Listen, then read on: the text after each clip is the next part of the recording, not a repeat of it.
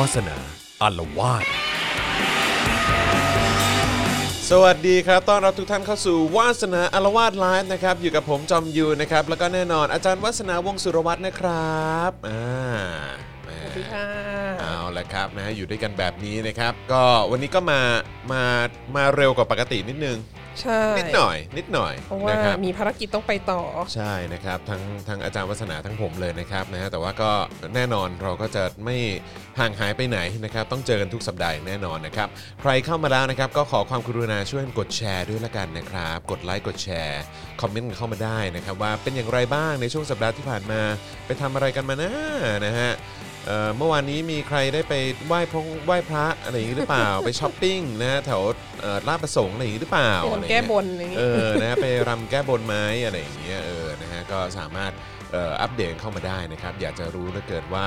เอ่อในช่วงสัปดาห์ที่ผ่านมาเอ่อสำหรับทุกทุกๆท่านเนี่ยเป็นอย่างไรบ้างนะครับผม นะฮะ คุณ k z i s 2019 ถามว่าพี่จอนได้นอนหถามรือยังถามเหมือนกันเลยค่ะ ดิฉันเข้ามาในห้องอัดปุ๊บก็เอ๊ะเมื่อเมื่อคืนได้นอนเลยอะเออก็ดีฮะ ดีฮะ ก็ ก็ดีฮะ ช่วงนี้ภารกิจเยอะนะคะทั้งภารงานกิจราชเยเนิอะนจหลริวงงนะฮะภารกิจเยอะจริงๆนะครับ แต่ว่าก็ก็ดีฮะ ก็ดีฮะ ก็คือแบบว่าเออเราก็มีโอกาสได้ไปอยู่ใกล้ชิดกับผู้คนเยอะพอสมควรเลยนะครับเออแต่ว่าก็ตามสไตล์แหละที่ คือจริง ๆก็มีเหมือนที่เขาบอกนะว่าห้ามห้ามชุมนุมอะไรเกิน 5 คนอะไรอย่างเงี้ยใช่ไหมแต่ว่าแต่ละคนก็ต่างคนต่างไปเนาะ ก็เราทุกคนก็ต้องไปขอพอดีเรา หลานสาวเราขอมุ่งลูกหน้าขไปอตรงนั้นผัพอดีขอแล้วก็อะไปรปะกันโดยแบบใช่แบบไม่ได้ตั้งใจ ใช่เออค่ะ ครับผมนะฮะอะใครมาแล้วก็ทักทักกันเข้ามาได้นะครับ คุณนุ้ยสวัสดีครับ คุณจูนเมคอัพสวัสดีนะฮะ คุณกิตติวอบอกว่าไปเดินหาอะไร อุปกรณ์กอล์ฟที่ลาดประสงค์เหรอเออนะครับผมนะฮะดีครับแต่เดินครับลำบากมากนะฮะเพราะว่าเพราะว่าคนเยอะมาก อืม ไปแล้วจะจะไม่ค่อยได้เดินอะจะอยู่เออออ ยู่นั่งนั่งอยู่กับที่อะไรเงี้ย แต่ว่าก็ยังมีความกังวลกันอยู่นะฮะ คือหลายต่อหลายคนที่เอ่อพูดถึงกันเยอะอะเออนะฮะก็คือไปเอ่ออยู่กันบนสกายวอล์กอะอ๋อเอเอออนะยังไงก็คือก็ ก็ไปอยู่บนนั้นสังเกตการณ์กันได้อะเออแต่ว่าก็ถ้าเกิดว่าไปออกกันเยอะก็อาจจะไม่ดีเท่าไหร่ เพื่อความปลอดภัยเนอะคือจริง ๆ ส่วนหนึ่งอะเราคิดว่าสกายวอล์กอะก็ก็ควรจะใช้ตามวัตถุประสงค์ที่มันสร้างมานะเพราะเพราะว่าจริง ๆ แล้วการที่การที่ไปอยู่กันตรงนั้นหมายถึงว่าข้างล่างที่แยกอะอยู่กันเยอะๆอะการมีสกายวอล์กมันก็ดีตรงที่ว่าสำหรับคนที่ต้องการจะ เดินเดินไปจากจุดหนึ่งไปอีกจุดหนึ่งในพื้นที่นั้นน่ะมันจะเดินบนสกายวอล์กเนี่ยมันจะง่ายกว่าเดินในแยกบนพื้นถนนเยอะมาก เพราะคนมันเยอะใช่ดังนั้นก็คือใช่คิดว่าก็เก็บไว้คือเป็นใช้ที่ใช้ใช้สำหรับไว้สำหรับเดินเออเคลื่อนเคลื่อนที่เคลื่อนที่ใช่ใช่เพราะบางใช่ทีเราโอ้โห เมื่อวานอีฉันนี่แบบคือไปไปเองคนเดียวไงครับ แล้วก็แล้วก็นั่งอยู่แล้วก็เห็น พลพรรคเห็นพ่อหมอก่อน เห็นพ่อหมออยู่ตรงห่างไปประมาณแบบสิบเมตรอะแต่ว่ามัน impossible ที่จะเออเคลื่อนไปหา มันไม่มีทาง แล้วก็พราะเห็นคุณจรอะไรเงี้ยอีฉันก็ลุกขึ้นยืนแล้วก็ เฮ้ยเออก็เป็นไปไม่ได้ จนจนต้องรอตอนหลังที่มันมีจังหวะดีๆ แล้วถึงแบบออกมาแล้วไปขึ้นสกายวอล์กแล้วถึงข้ามไปแล้วก็เคลื่อนกันฝั่งโน้นไปอะไรเงี้ยเออเออเราก็พบว่าเออสกายวอล์กมันก็ มันก็มีประโยชน์นะ คือใช้ให้มันถูกตามที่มันควรจะเป็นอะไรเงี้ย แล้วก็แล้วก็เห็นมีมีเพื่อนเพื่อนๆสื่อมวลชนที่ที่ก็ขึ้นไปรายงานข่าวอะไรตรงนั้นเพราะมันจะมีใช่พื้นที่นิดนึง เพราะว่าครับถ้าใครไปไหว้พระพรหมเมื่อวานแล้วก็จะรู้ว่ามันข้างล่างมันแน่น แน่นมมาากกแน่นใช่มากใช่นะฮะใช่คือต้องพูดว่าพื้นที่ตรงนั้นนี่คือเขาไม่ได้เว้นระยะห่างกันเลยนะฮะคือที่นั่งนี่คือแบบเข่าติดเข่าเลยนะฮะอีฉันอีฉันคือมหัคือศจรรคือย์ท่านใจท่านนึกภาพแบบว่านั่งนั่งขาสมาธิอะใช่เออคือเข่าชนเข่าเลยอะใช่อย่างนั้นเลยนะครับแต่ว่าเพระก็ฉะนั้นคือมันเบียดจริงก็ก็ยังมีเห็นเห็นไหมที่ที่คลิปรูปที่แบบรถพยาบาลจะมาเข้าๆเขาก็เข้าขโรงพยับยาบาลตำรวจให้เขานะก็ขยับให้ขยับให้อย่างได้อย่างรวดเร็วมากด้วย แล้วก็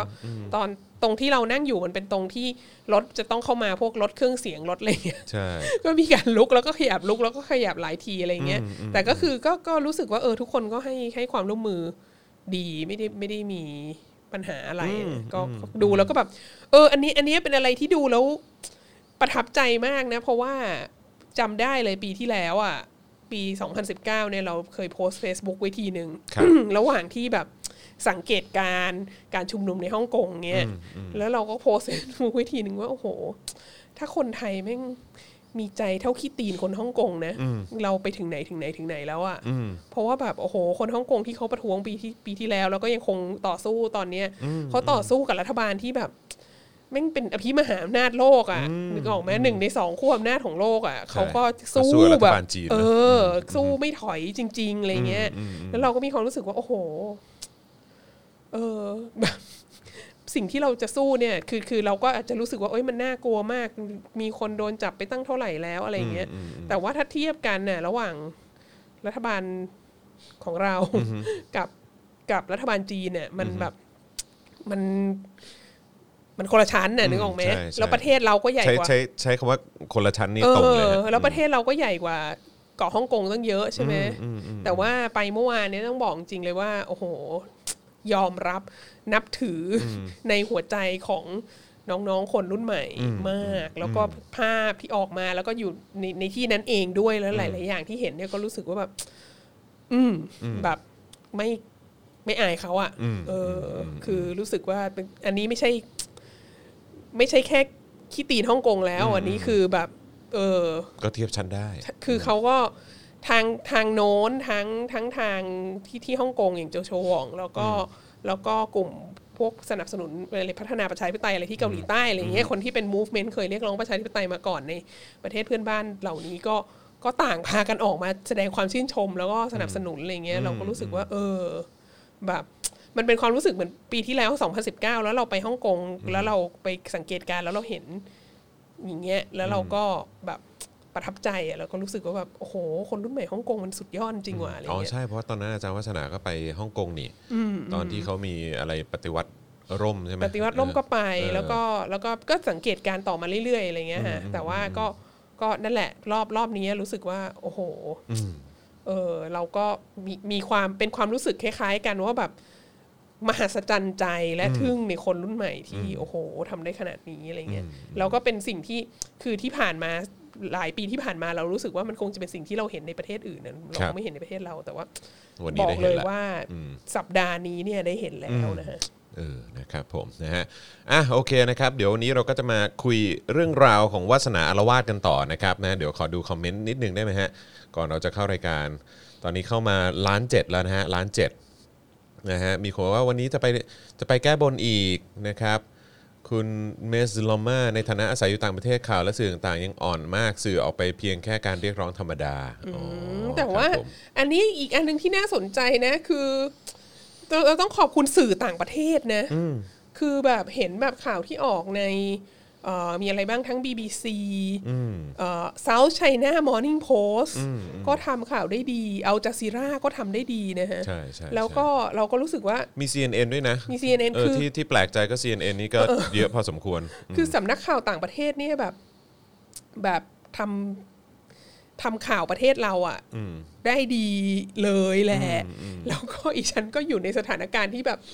ออกกำลังออกกำลังกายอยู่ที่ฟิตเนสค่ะ แล้วมันก็มีจอใช่ไหมแล้วมันก็มีแบบทีวีต่างๆ ใช่ไหมแล้วก็ดู BBC อะไรเงี้ยก็เรื่องเลือกตั้งทรัมป์โน่นนี่นั้นเสร็จแล้วแบบอ่ามีประท้วงที่ประเทศไทยแล้วก็แบบว่าลงไปที่ถนนแล้วก็สัมภาษณ์อะไรเงี้ยแล้วเหมือนแบบไอ้เจ้าของ network เพิ่งนึกออกเลย แล้วอยู่ดีๆ หน้าจอมันก็ขาวใช่ไหมอ๋อแล้วก็แบบ the program will Censor resume อะไรเงี้ย แล้วเราก็รู้สึกขำว่าแบบ เออเขาเขาแบบ เขาก็เขาก็คิดว่าเขาก็คงต้องทำในส่วนของเขาอะไรอย่างงี้มั้งแต่เขาคิดว่าคนแบบไปตามดูในอินเทอร์เน็ตไม่ได้เหรออะไรเงี้ยมามาปิดหน้าจอทีวี คือสิ่งเดียวที่เราได้จากการที่เขาปิดหน้าจอทีวีเราอะก็คือเรารู้ว่าเขาปิดไงอืมใช่เออไม่แล้วจริง ๆ แล้วยิ่งปิดอะยิ่งทำให้อยากรู้นะใช่แล้วก็ปิดไม่ทันด้วยเหอะ คือแบบเริ่มต้นไปสักประมาณแบบ ห้านาทีแล้วอะถึงปิดอะโอ้โหแบบตลกมากดีเลยโคช้าตรช้าดีเลยโคตรสงสัยไปเข้าห้องน้ำเเพิ่งกลับมาอะไรเงี้ยครับผมนะฮะอะโอเคนะครับเอ่อจะ 2 ล้านแล้วนะครับเดี๋ยวเราเริ่มกันเลยไหมค่ะเออค่ะนะครับเดี๋ยวช่วงท้ายๆเราก็อาจจะเปิดโอกาสให้สามารถเอ่อมาพูดคุยแล้วก็ส่งคำถามเข้ามาได้นะครับ จากคอมเมนต์ที่ส่งเข้ามานั่นเองนะครับอะวันนี้วาสนาละวาดเราจะมาคุยกันเรื่องอะไรดีครับอาจารย์เออ คือสองสามสองสามเรื่องนะฮะประเด็นก็คือฉันช่วงนี้กำลังเขียนตำราเรียนอครับยู่นะฮะเพราะครับว่าลาเขาเรียกอะไรนะลาทำวิจัยอืมแล้วก็เลยเขียนตำราเรียนเป็นตำราเรียนที่แบบว่า ยังรู้สึกว่ามีอยู่น้อยในท้องตลาดประเทศไทยนะฮะครับชื่อเรื่องลำแบบลำลองตอนนี้ก่อนอาจจะเปลี่ยนก็ได้นะแต่ว่าตำราเนี้ยชื่อประวัติศาสตร์จีนหลังเหมาอืมแล้วก็เออก็คิดว่าตำราประวัติศาสตร์จีนในบ้านเราก็ก็มีอยู่น้อยเนอะที่เป็นภาษาไทยแล้วก็ ที่มีอยู่ในท้องตลาดโดยมากก็จะมาจบแบบที่เหมาครับเออคือคืออย่างดีที่สุดก็คือมาจบที่เหมาอะไม่มันไม่ค่อยมาหลังเหมาอะ แต่โดยมากก็คือจบที่สถาปนาสาธารณรัฐประชาชนจีน ซึ่งแบบปี 1949 อะไรเงี้ยคือในที่นี้ไม่มีใครเกิดด้วยซ้ำไปอะไรเงี้ยก็เออก็เลยก็ก็เลยกำลังเขียนอยู่ แล้วก็เมื่อวานก็เขียนถึงช่วงหนึ่ง ซึ่งรู้สึกว่า โอ้โห มันน่าสนใจมากเลย มันเป็น เทคนิคในการเบลอหรือในการแก้ตัวของรัฐเผด็จการอะเวลาที่ทำอะไรผิดผิดมาเยอะมากผิดอย่างชัดเจนมาก แล้วต้องพยาบาลพยายามแบบอธิบายให้ประชาชนฟังอะเขามีวิธีการแก้ตัวที่น่าสนใจมากเออแล้วเราก็เลยแบบ เออ คืออันนี้ท่านผู้ชมก็จะชอบ ท้วงติงว่าอาจารย์อย่าไปพูดเดี๋ยวเขาจะเอาตามบ้างอะไรเงี้ย ก็เดี๋ยวไปชี้โพรงอย่าไปชี้โพรงครับเราก็อยากจะบอกว่าแบบ ยุคเนี้ยคือเรื่องที่จะเล่าให้ฟังเนี่ยมันเกิดช่วงปลายทศวรรษพันเก้าร้อยเจ็ดสิบนะมันเกิดปีหนึ่งเก้าเจ็ดหกหนึ่งเก้าเจ็ดเจ็ดใช่ไหมแต่ว่ายุคนั้นนะเขาก็ทำได้ เพราะเขาก็ปิดประเทศโดยสิ้นเชิงใช่ไหมแต่ว่ายุคนี้มันทำไม่ได้อย่างนั้นแล้วแหละ เพราะว่ามันมีอินเทอร์เน็ต แล้วประเทศเราก็ ไม่บล็อก Google ไม่บล็อก Facebook อะไรอย่างนี้ด้วยซ้ำไปอะไรเงี้ยคือบล็อกก็บล็อกไม่ทันแล้วอะไรเงี้ยดังนั้นทุกคนก็รู้ แล้วเราก็เห็นการใช้เทค tactic แบบโบราณของเผด็จการบ้านเราเอ่อมาเป็นปริมาณหนึ่ง ซึ่งทุกคนก็ดูออกเลยนะคะ อะไรอย่างเงี้ยเออแล้วก็เป็นภาพแบบแพร่กระจายไปในสื่อโซเชียลมีเดียแบบอย่างรวดเร็วมาก เพราะฉะนั้นเราคิดว่ามันเป็นไปไม่ได้อยู่แล้วที่จะทำแบบที่ เขาทำกันในสมัยนั้นนะครับฮะดังนั้นอันนี้ก็ไม่ได้ห่วงว่าจะเป็นการชี้โพรงให้กันลอกแต่ว่า ความน่าสนใจคือ เออเผด็จการมันคิดคล้าย ๆ กันเนอะแล้วมันมีวิธีการคล้าย ๆ กันอะไรเงี้ยแล้วก็แบบก็อาจจะทำให้เข้าใจเข้าใจสถานการณ์ในประเทศจีนมากขึ้นด้วยนะฮะเพราะว่าจริง ๆ แล้วอะวิธีการนำเสนอเรื่องเรื่องประเทศจีนเนี่ยคือเราก็ปฏิเสธไม่ได้ว่าการปฏิวัติวัฒนธรรมอะมันเป็นช่วงเวลาที่ ลำบากยากแค้นเลวร้าย มีการล่าแม่มดและอะไรต่างๆเยอะแยะมากมายใช่ไหมครับแล้วคนก็ดังนั้นเวลาเขานำเสนอประวัติศาสตร์ตรงเนี้ยก็มักจะแบบว่าโอ้โหมันเลวร้ายมากเลย ปฏิวัติวัฒนธรรมเสร็จแล้วปุ๊บก็ปฏิวัติวัฒนธรรมสิ้นสุดเติ้งเสี่ยวผิงก็มา แล้วก็ปฏิรูปและเปิดประเทศ แล้วก็ทุกอย่างก็ดีเราก็แบบเศรษฐกิจดีขึ้นคุณภาพชีวิตดีขึ้นอะไรเงี้ยแบบประเทศจีนก็กลายเป็นมหาอำนาจโลกอะไรเงี้ยแล้วก็มันก็เลยไม่มีการไม่ค่อยมีการตั้งคำถามไงเกี่ยวกับแบบ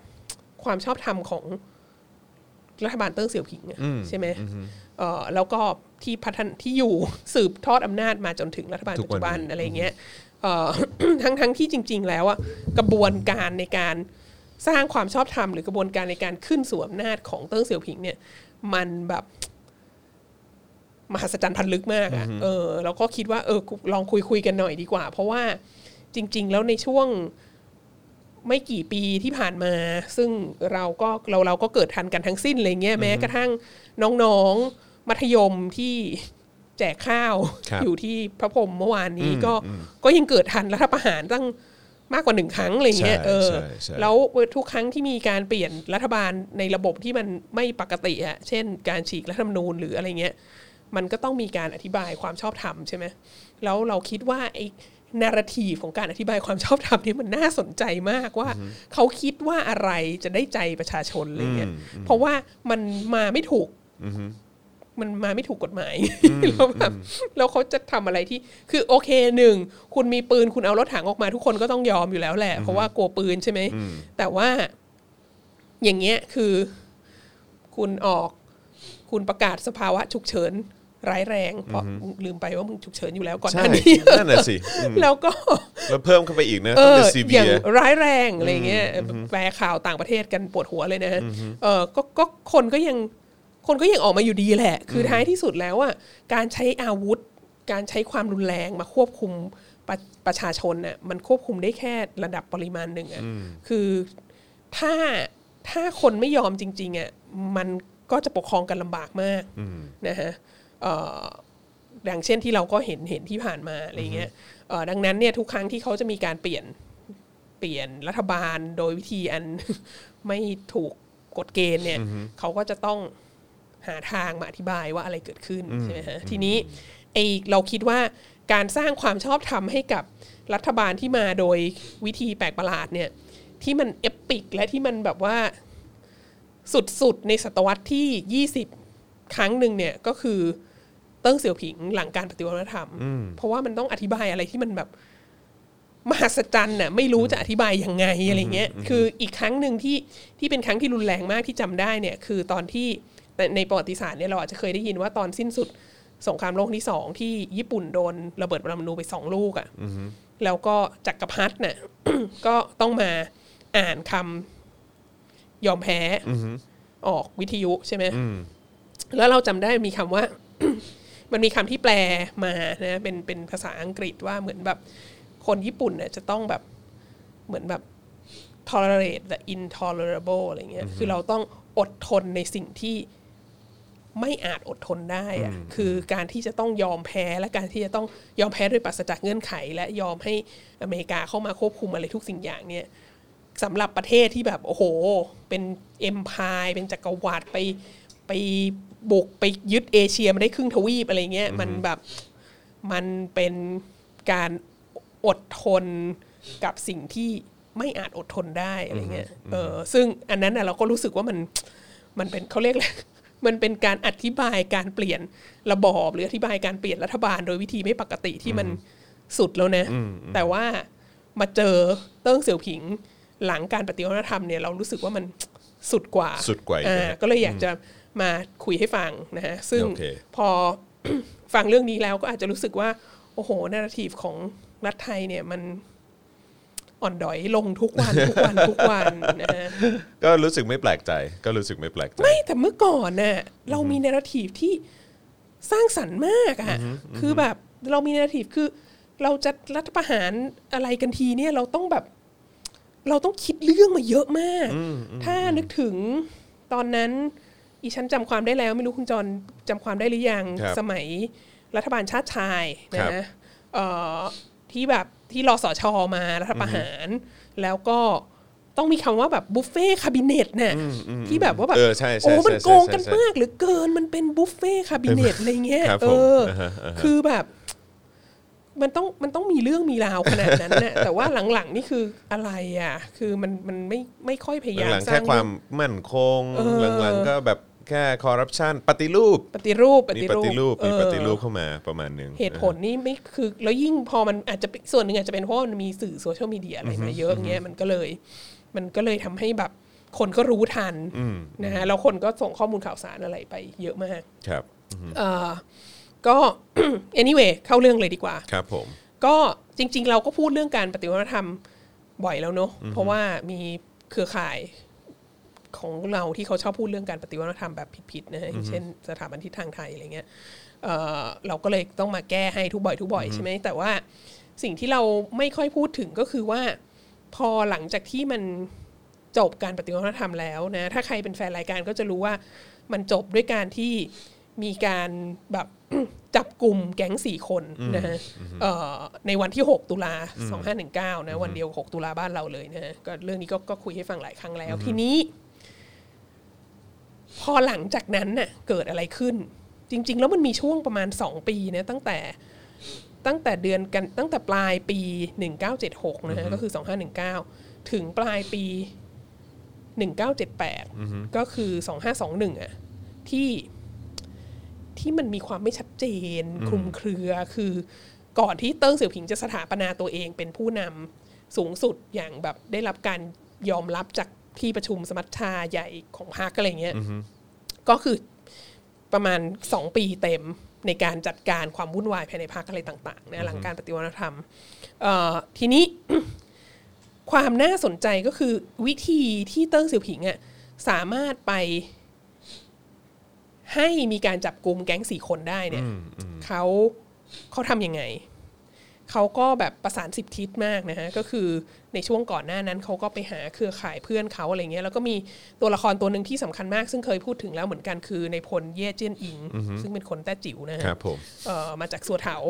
เอ่อก็เป็นเป็นสหายใกล้ชิดของเติ้งแล้วก็เป็นคนที่เป็นผู้นำไอ ไอหน่วยเฉพาะกิจ 8341เนี่ยพี่ไปจับกลุ่ม 4 คนเนี่ยนะฮะ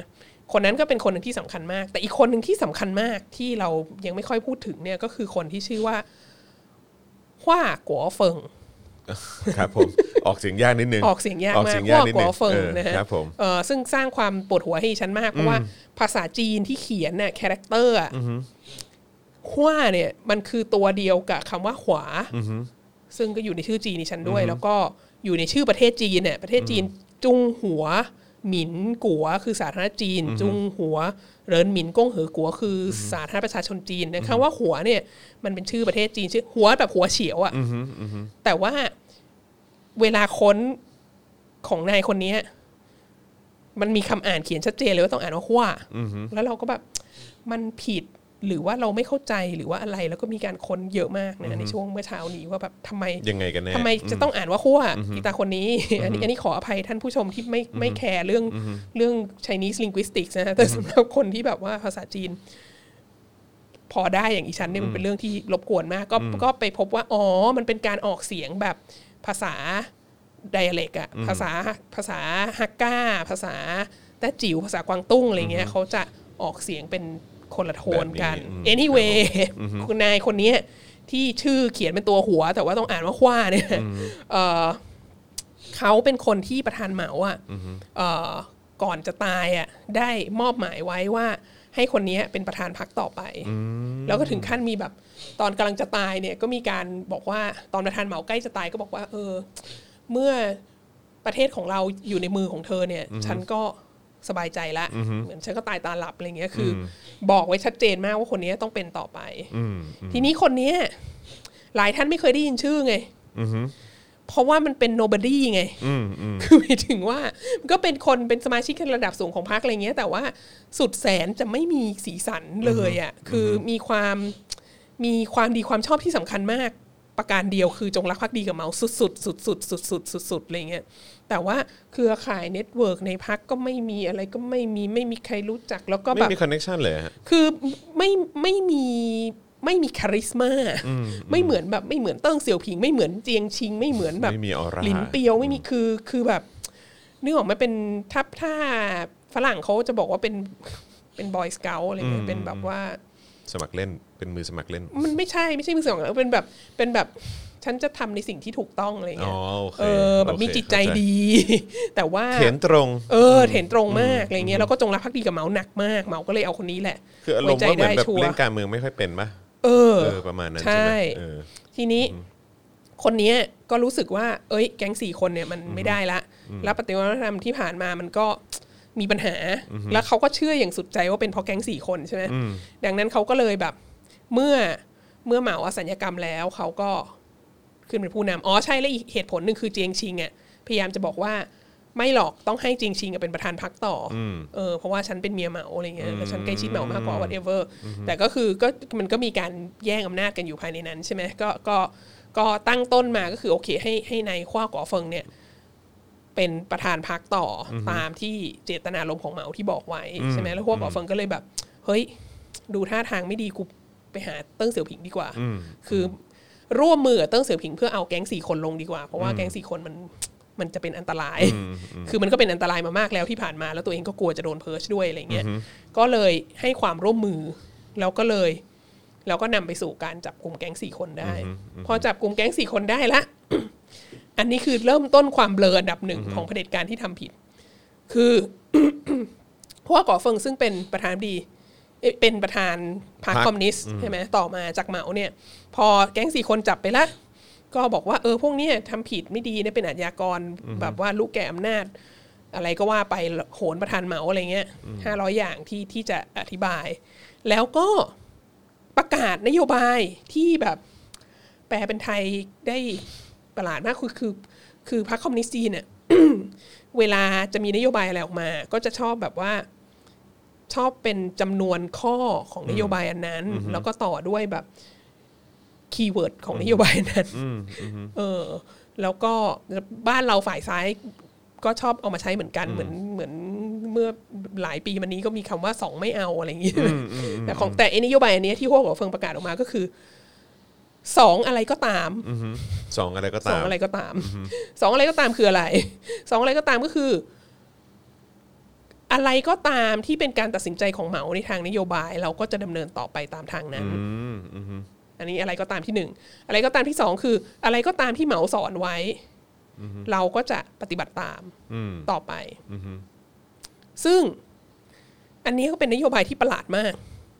เพราะว่าหนึ่งมันแสดงความเป็นลัทธิบูชาตัวบุคคลชัดเจน คือเราจะไม่ได้ดูตรรกกะและเหตุผลว่าทำแล้วมันได้ผลดีผลเสียมันมีที่มาที่ไปอย่างไรโน้นนี้นั้น เราก็จะดูว่าถ้ามันออกมาจากปากเหมาเนี่ย เราก็จะเชื่อ คุณคุณครับครับผมสองอะไรก็ตามนะฮะเอ่อซึ่งอันเนี้ยอ่าฮะมันก็คุ้นๆแสดงมันก็แสดงให้เห็นสองสามอย่างก็คือว่าอย่างแรกเนี่ยเอ่อผู้นำพรรคคอมมิวนิสต์เนี่ยที่ที่จะตาม ฮว่ากั๋วเฟิงขึ้นสู่อำนาจเนี่ยคือฮว่ากั๋วเฟิงเนี่ยก็ก็ไปก็ก็ไปให้ให้เอาเติ้งเสี่ยวผิงกลับเข้ามาอยู่ในผู้บริหารระดับสูง แล้วก็เอาเอาคนอื่นๆ กลับเข้ามาที่ที่กลายมาเป็น core ของพรรคคอมมิวนิสต์หลังปฏิวัติวัฒนธรรมเนี่ยมีสี่ห้าคนเนี่ยนะฮะฮว่ากั๋วเฟิงก็เป็นคนเอากลับเข้ามา แต่ว่าสี่ห้าคนเนี้ยทุกคนก็มีความเห็นตรงกันว่า เรายังอยากเป็นเผด็จการพักเดียวต่อไปดังนั้นเราต้องทำอะไรบางอย่างเพื่อ ยืนยันว่าเหมาอะไม่ผิดเหมาอะมีความชอบธรรมอะไรเงี้ยแล้วเราก็ต้องโทษว่าคนที่ผิดคือแก๊งสี่คนคือหลินเปี่ยวอะไรก็ว่าไปใช่ไหมดังนั้นมันก็เป็นการมันก็เป็นอีกการยืนยันว่าแก๊งสี่คนถูกจับไปแล้วพวกนั้นน่ะเลวมากเลยนะ แต่เราเนี่ยสองอะไรก็ตาม คือเราอะเชื่อเหมาทุกอย่างเราอะยังคงยึดโยงกับความชอบธรรมของเหมาอย่างแท้จริงอีพวกนั้นน่ะมันเลวอะไรอย่างงี้แต่ปัญหาก็คือ จริง ๆ แล้ว การปฏิวัติวัฒนธรรมอะมันก็เป็นการตัดสินเชิงนโยบายของเหมาไหมอะ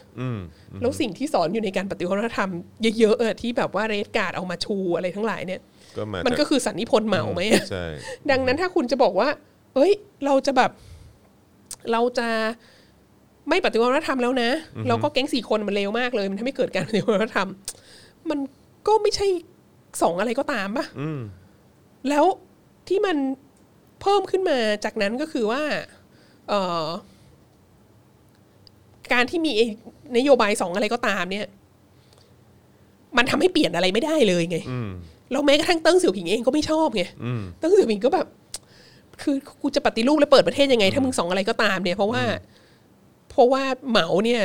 ไม่ต้องการให้ประเทศเป็นทุนนิยมอืมไม่แน่นเอาอนู่นนไม่เอานี่ไม่หมดเอาเลยระบบตลาดแน่นอนดังนั้น ถ้าสองอะไรก็ตามกูก็ทำอะไรไม่ได้สักอย่างใช่ไหมก็กลับไปอยู่ที่เดิม คือแบบว่าอุตสาห์เอาแก๊งสี่คนไปแล้วออกไปแล้วเนี่ยกูก็ยังต้องอยู่ในแบบว่ากรอบแห่งการครอบงำโดย ideology อันเดิมของแก๊งสี่คนนั่นแหละดังนั้นเติ้งเสี่ยวผิงก็ไม่ชอบอันนี้อีกเช่นเดียวกันนะฮะก็เลยก็ใช้เวลาสักพักอะ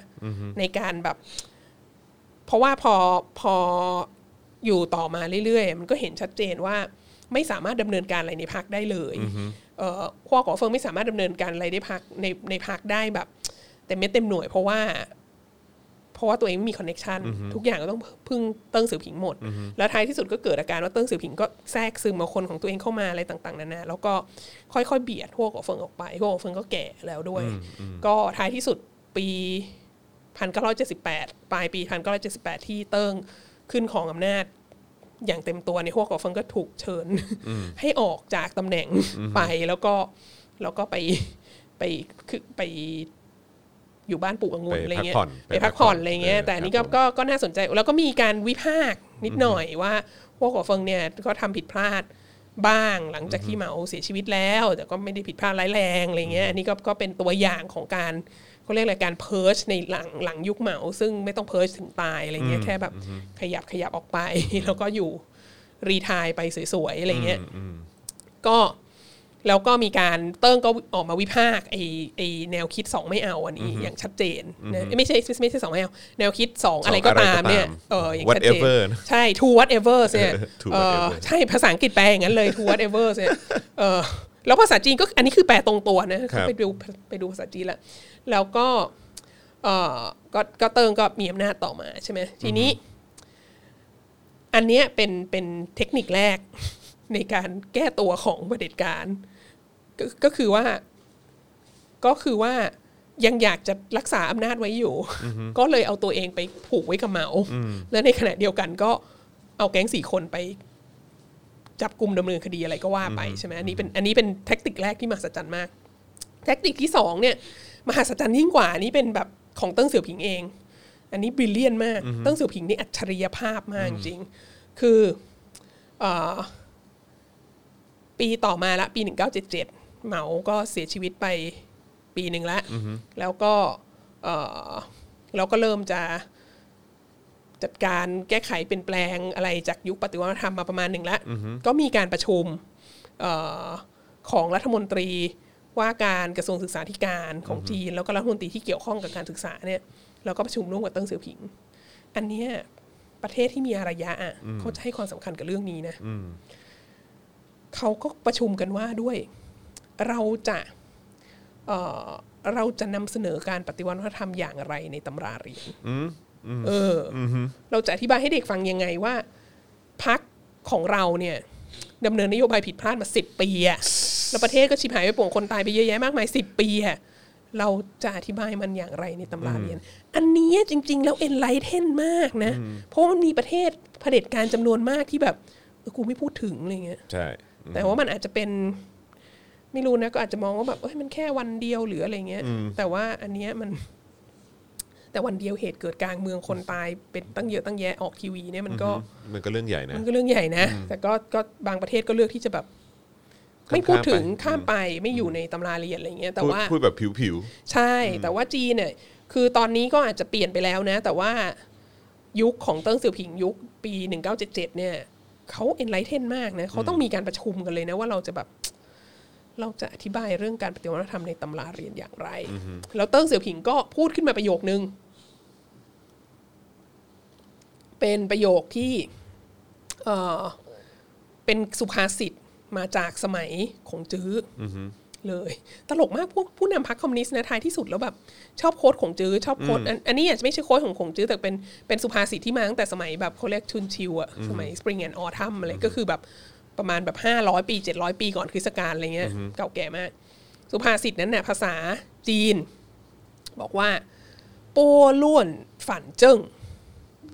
ซึ่งก็คือเอ่อระงับความวุ่นวาย แล้วก็กลับสู่ความเป็นระเบียบเรียบร้อย อืม แล้วมันมี keyword ที่สำคัญมากในภาษาจีน ซึ่งเราไม่แน่ใจว่ามันเป็นคำมันมีอิทธิพลต่อภาษาไทยหลายคำหรือเปล่าคือคำว่า 乱 คำว่า 乱 เนี่ยมันเป็นคำที่แบบจากมุมมองของของการปกครองแบบหงจื้ออะมันเป็นสิ่งที่เลวร้ายมากที่สุดอะไม่มีอะไรจะเลวร้ายมากกว่าล้วนล้วนนี่คือโกลาหลวุ่นวาย ความไม่อยู่ในระเบียบอะเออ แล้วก็สิ่งที่เป็นไอเดียของ ของการปกครองแบบแบบจารีตของจีนก็คือเจิ้ง เจิ้งก็คือความเป็นระเบียบเรียบร้อย ความเป็นไปตามคลองธรรมอะไรเงี้ยเออดังนั้นสิ่งที่สุภาษิตนี้ก็คือ ก็คือระงับความล้วนแล้วก็กลับไปสู่ความเจิ้งใช่ไหมเออแล้วคำอธิบายก็คือคำอธิบายของเติ้งก็คือ การปฏิวัติธรรมมันคือความล้วนมันคือความโกลาหลวุ่นวาย ดังนั้นเราก็จะ หยุดความโกลาหลวุ่นวาย แล้วก็กลับไปสู่ความเป็นระเบียบเรียบร้อย แล้วมันมีเบื้องหลังของคำอธิบายอันนี้ ก็คืออะเอาแบบที่ แล้วมันเป็น narrative เดียวกับที่สลิมประเทศนี้ชอบใช้เว้ยเฮ้ยคือว่าความโกลาหลวุ่นวายของการปฏิวัติวัฒนธรรมเกิดจากอะไร เกิดจาก Red Guard Red Guard คือใคร Red Guard คือเยาวชนคนรุ่นใหม่ มันสร้างความโกลาหลวุ่นวายแล้วถามเติ้งว่าทำไมมันถึงสร้างความโกลาหลวุ่นวายความมหัศจรรย์อันนี้ที่เติ้งตอบมานี่มันสุดยอดอะคือทำให้รู้ว่าสลิมไม่ได้คิดอะไรเองหรอกมันเป็นก๊อปเติ้งมาเว้ย Red Guard สร้างความโกลาหลวุ่นวายในการปฏิวัติวัฒนธรรมเพราะ Red Guard มีสิทธิเสรีภาพมากเกินไป well well well well well ๆสุดยอด คือ พอพูดอย่างนี้ก็คือ ดังนั้นเราจำเป็นต้อง ทำให้มันมีเสรีภาพน้อยลง แล้วก็ต้อมีจำกัดนะใช่ต้องจำกัดเสรีภาพแล้วก็ต้องมีรัฐบาลที่เป็นเผด็จการเข้มแข็งควบคุมเหมือนเดิม แล้วก็พออธิบายอย่างนี้ยก็ไม่ต้องไปตอบคำถามเลยว่าอ้าวแล้วมึงไปล้างสมองเด็กยังไงแล้วสันนิพนธ์เหมาแล้วเหมาผิดหรือเหมาถูก แล้วเหมาเป็นผัวเจียงชิง แล้วเจียงชิงเป็นแก๊งสี่คนและอะไรยังไง เหล่านี้อะไรเงี้ย ไม่ต้องรับผิดชอบใดๆทั้งสิ้นเหล่านั้นเลยก็คือ มัน โกลาหล เพราะเลดการ์ดมีเสรีภาพมากเกินไป ดังนั้นเราจึงต้องกลับสู่ความเป็นระเบียบเรียบร้อย และความเป็นระเบียบเรียบร้อยก็คือการเอารัฐบาลพรรคเดียวของพรรคคอมมิวนิสต์จีนเข้ามาปกครองอือฮึ end of story ใช่ แล้วก็แล้วก็พอหลังจากนั้นไอไอ拨乱反正เนี่ยมันออกมาปลายปี 77 ใช่ไหมแล้วพอปลายปี 78เนี่ยก็มีการประกาศ การปฏิรูปและเปิดประเทศ และนโยบายที่สำคัญของการปฏิรูปและเปิดประเทศ ถ้าถ้าใครพอจะรู้ภาษาจีนช่วงเนี้ยเอกรู้ประวัติศาสตร์จีนช่วงนี้ก็จะรู้ว่ามันคือนโยบายสี่ทันสมัยใช่ไหมแล้วสี่ทันสมัยมีอะไรบ้างสี่ทันสมัยมีเอ่อความทันสมัยทางด้านพัฒนาทางทางด้านเกษตรทางด้านก็คือ modernize การเกษตร modernize อุอุตสาหกรรม modernize วิทยาศาสตร์เทคโนโลยี modernize ความมั่นคงของประเทศสี่อันเอ่อ ก็คือเป็นยุค modernization น่ะพูดง่ายๆ ยุคแบบปฏิรูปและเปิดประเทศของจริงก็คือ modernization ในสี่ด้านเหล่านี้ ทีนี้มันก็มีมันก็มีคนเรียกร้องประชาธิปไตยตั้งแต่ตอนนั้นน่ะ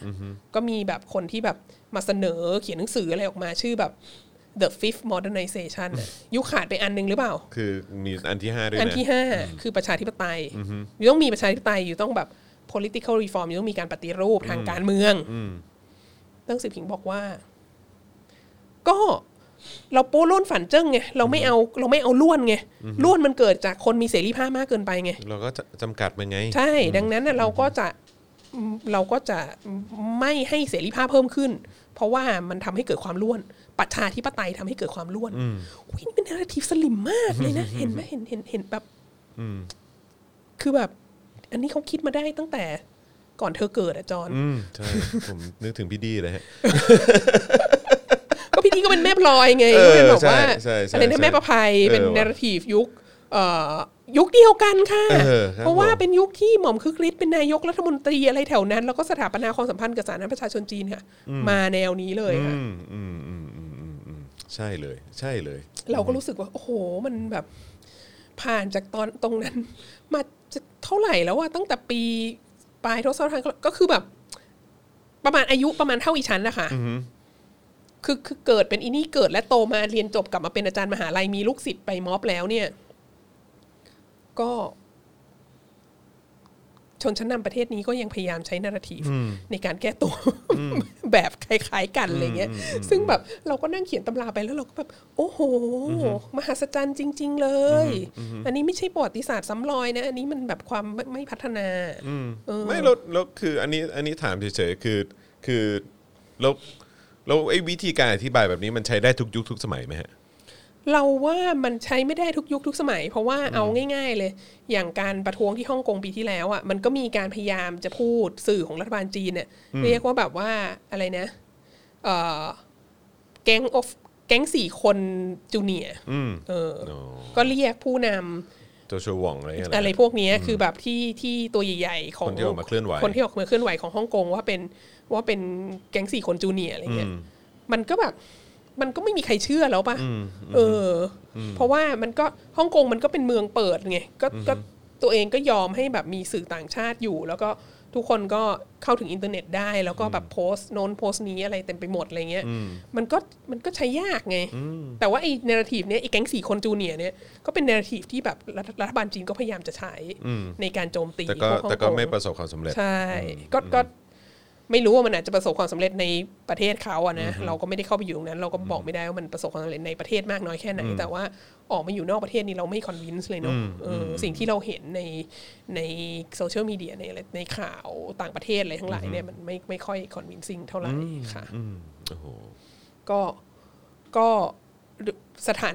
คือด้วยความที่สถานการณ์ของบ้านเมืองเราตอนนี้ก็เป็นอย่างเงี้ย เรามันก็เห็นสไตล์เดียวกันแล้วก็รู้สึกว่าเอออ มันก็คล้ายๆกันนะอะไรเงี้ย แล้วก็นอกจากเรื่องนี้ก็จะสืบเนื่องมาถึงยุคปัจจุบันครับด้วยนะฮะเพราะว่าคือคือจากงานที่ทำตอนเนี้ยเราก็เห็นว่า จากงานวิจัยงานเขียนของตัวเองตอนเนี้ยเราก็เราก็เห็นความสัมพันธ์ของรัฐไทย ตั้งแต่ปลายทศวรรษ1970 นี่แหละ ตั้งแต่นั่นแหละช่วง 14 ตุลา 6 ตุลา แล้วก็รัฐบาลเอ่อ ทั้งหลายแถวๆนั้นน่ะตั้งแต่ถนอมประพาสจนถึงคึกฤทธิ์จนถึงปลายทศวรรษ1970อะไรทั้งหลายเนี่ยก่อนที่จะเข้าสู่ยุคแบบ ใกล้ๆยุคป่าบเปรมอะก็ชนชั้นนำไทยอะก็พยายามเขาเรียกอะไรสร้างความสัมพันธ์กับจีนมาโดยตลอด แล้วก็มีความคล้ายคลึงกันในวิธีคิด หลาย ๆ อย่าง มาโดยตลอดนะฮะเรื่องแบบวิธีคิดเนอะใช่แบบ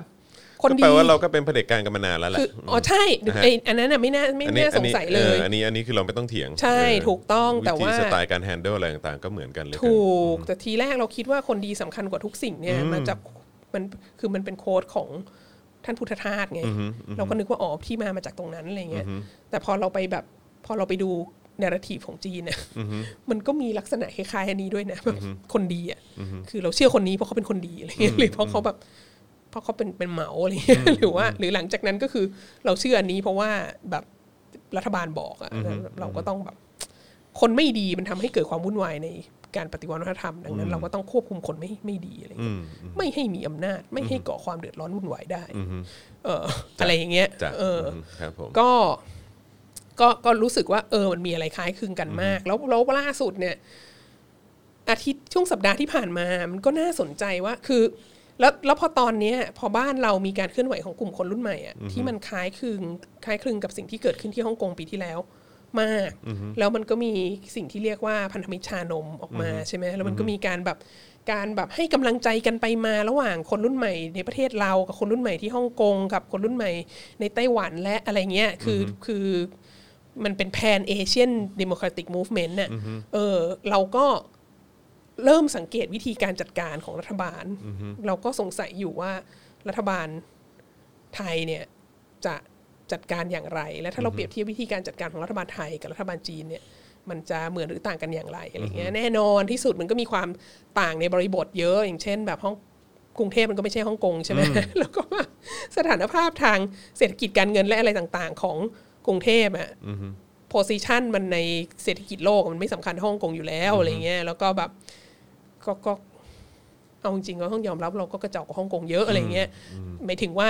เมืองของเราอะนะครับแต่ว่าแต่ว่าคนรุ่นใหม่ของเราเนี่ยมันมั่นใจว่าไม่แพ้ชาติใดในโลก แล้วก็การเรียกร้องประชาธิปไตยอะไรเงี้ยก็ก็คือมีความต้องการประชาธิปไตยในแบบเดียวกันใช่ไหมเออทีนี้ในระหว่างที่มันเกิด เหตุการณ์ในสัปดาห์ที่ผ่านมาเนี่ยก็มีเหตุความสัมพันธ์ระหว่างรัฐต่อรัฐเกิดขึ้นพอดีครับผมค่ะก็คือว่าเอ่อรัฐมนตรีต่างประเทศของสาธารณรัฐประชาชนจีน คือนายหวางอี้เนี่ยก็มาเยือน Southeast Asia มีแผนการที่จะเยือนสี่ประเทศนะสี่ประเทศด้วยกัน เออ ก็คือเขมรไทย มาเลเซีย แล้วก็จะไปเปลี่ยนเครื่องที่สิงคโปร์แล้วมีประเทศ อื่นอีกประเทศหนึ่งหรือเปล่าไม่รู้นะแต่ว่าคือเขาจะมายืนมาเยือน Southea- mainland Southeast Asia นี่แหละ แล้วก็เขาจะไปขึ้นเครื่องที่สิงคโปร์แล้วกลับไปอะไรอย่างนี้เออซึ่งเราก็เคยพูดถึงคุณหวังอี้แล้ว เมื่อตอนที่เขาไปเยือนสหภาพยุโรปใช่เนอะอือฮึครับแล้วเราก็จำได้ว่าเขาไปเยือนสหภาพยุโรปเนี่ยเขาก็อยากจะแบบเอ่อขยายความสัมพันธ์ทางเศรษฐกิจการค้าอะไรต่างๆนานา ซึ่งก็คนใน พวกรัฐมนตรีต่างประเทศในสหภาพยุโรปก็ยินดีคุยกับเขาอย่างยิ่งเลย แต่ทุกคนก็บอกว่า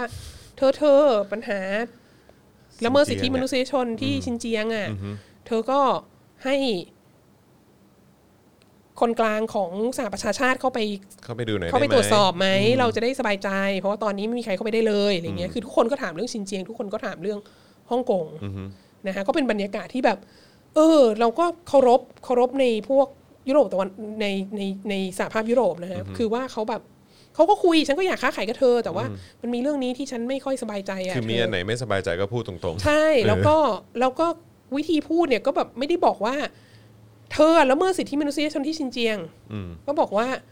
มันมีข่าวลือหนาหูมาก แล้วมันไม่มีใครเข้าไปในพื้นที่นั้นได้เลย ถ้าเธอไม่อนุญาตอะเธอช่วยอนุญาตให้ทีมสหประชาชาติเข้าไปหน่อยได้ไหมเราจะได้สบายใจ เพราะตอนนี้มันแบบ มันไม่เปิดเผยแล้วเราก็ไม่สบายใจอะไรเงี้ยเอออึดอัดเออมันก็เป็นวิธีที่แบบ เราว่ามันก็มันศิลปะดีในนะการมันมันเป็นศิลปะทางการศิพูลดเออที่ศิทำลให้ปะคุทายงกัการนได้ทูตจอะริงเออๆใช่ใช่ใช่ใช่ต้องใช้คำว่าศิลปะทางการทูตจริงทีนี้มามาเซาท์อีสเอเชียเนี่ยมันเป็นภาพที่ต่างกันมากเอ่อไปกัมพูชาแล้ว เป็นชาติแรกแล้วชาติต่อมาก็คือมาไทยอืม เราไม่ได้ยินคำว่าอุยกูร์เลย อืมเราไม่ได้ยินคำว่าฮ่องกงเลย แน่นอนครับ ไม่มีใครพูดถึงเลยแน่นอนนะฮะมันก็เป็นอีกลักษณะหนึ่ง เดี๋ยวจะระคายหูท่านครับเดี๋ยวจะระคายหูท่านใช่ แต่ว่าความน่าสนใจก็คือว่าเขามาในแต่ละประเทศอะแล้วเขาทำอะไรบ้าง อืม เราเนี่ยเป็นสิ่งที่เราควรจะต้องติดตามดูอย่างใกล้ชิดนะฮะเอ่อข่าว ที่เขาไปที่หวังอี้ไปกัมพูชาเนี่ยออกค่อนข้างชัดเจนนะฮะแล้วก็วาดลงนามในความตกลงอะไรบ้างนะฮะก็พบกับฮุนเซนแล้วก็ได้ลงนามในความตกลงหลายอย่าง แต่ที่สำคัญที่สุดคือการสร้าง FTA เป็นข้อตกลงฟรีเทรดนะฮะการค้าเสรีระหว่างจีนกับกัมพูชา ซึ่งในข้อตกลงอันเนี้ยจะงดเว้นภาษี ให้กับสินค้าประมาณ 90%ที่จีนจะส่งเข้ามาในกัมพูชานะฮะและงดเว้นภาษีให้สินค้า 98%ที่กัมพูชาส่งให้จีนอืมเก้าสิบแปดเปอร์เซ็นต์โอ้โหเกือบร้อยเปอร์เซ็นต์เลย ทีนี้กัมพูชาส่งอะไรให้จีนบ้างก็นั่นเลยดิมีอะไร กัมพูชาส่งให้จีนส่วนใหญ่เป็นเอ่อสินค้าเกษตรอืมแล้วกัมพูชาก็มีเอ่อ จุดยุทธศาสตร์ที่เป็นท่าเรือใหญ่ที่ให้จีนเข้ามาบริหารงาน ก็คือเสียนุกวิวแล้วก็เวลาขนส่งสินค้าอะไรต่างๆ ก็ผ่านเสียนุกวิวใช่ไหมแล้วถ้าสินค้าออกจากกัมพูชา ผ่านเสียนุกวิว แล้วก็ไปเข้าในประเทศจีนเนี่ย ก็จะไม่ต้องเสียภาษีถึง 98%เปอร์เซ็นต์อืมอืมมันมีสินค้าอะไรที่จะกระเทือนเราบ้าง ข้าวอะ ข้าวอ่าข้าว อีกอันหนึ่งที่มีปลูกเยอะขึ้นมากในลาวและในกัมพูชาก็คือยางพารา อืมอืมแล้วปกติยางพาราของเขาก็ถูกกว่าของเราอยู่แล้วเพราะว่าเขาคือเขาเขาส่งออกผ่านทางสีนุกวิวอะซึ่งจีนเป็นคนจัดการเองอะมันก็สะดวกกว่าที่จะมาทางแหลมฉบังออกคลองเตยหรืออะไร whatever ของไทยเนี่ย อยู่แล้ว ทีนี้เขายิ่งแบบ ศูนย์เปอร์เซ็นภาษีอะอืมมันก็ยิ่งถูกกว่าอีกปะอืมซึ่ง ถามว่าทำยังไงราคายางของพี่น้องชาวไทยภาคใต้จะขึ้น ก็ดูไม่มีทีท่าลืมมันไปเถอะ ลืมไปเถอะครับผมเออใช่ปลูกครับปลูกกาแฟปลูกอะไรใต้ต้นยางอะไรเงี้ยเดี๋ยวนี้เขาคิดพืชร่วมยางแล้วนะคือแบบพืชอะไรที่มันปลูกพื้นสวนยางได้ แล้วก็เก็บเกี่ยวจากตรงนั้นนะมันก็จะมาช่วยราคายางซึ่ง มมองไม่เห็นอนาคตว่ามันจะขึ้นมาได้อย่างไรนะฮะเอ่ออันนั้นเป็นการข้อตกลงที่ทำกับกับกัมพูชา เป็นหลักสำคัญ ทีนี้วัฒนาก็พยายามหาว่า เอ๊ะแล้วมาประเทศไทย มาเมืองไทยแล้วดีลอะไรบ้างเมื่อวานเจอกับท่านรองนายกรัฐมนตรีและรัฐมนตรีต่างประเทศนะฮะท่านดอนปรมัตถ์วินัยนะฮะครับผมก็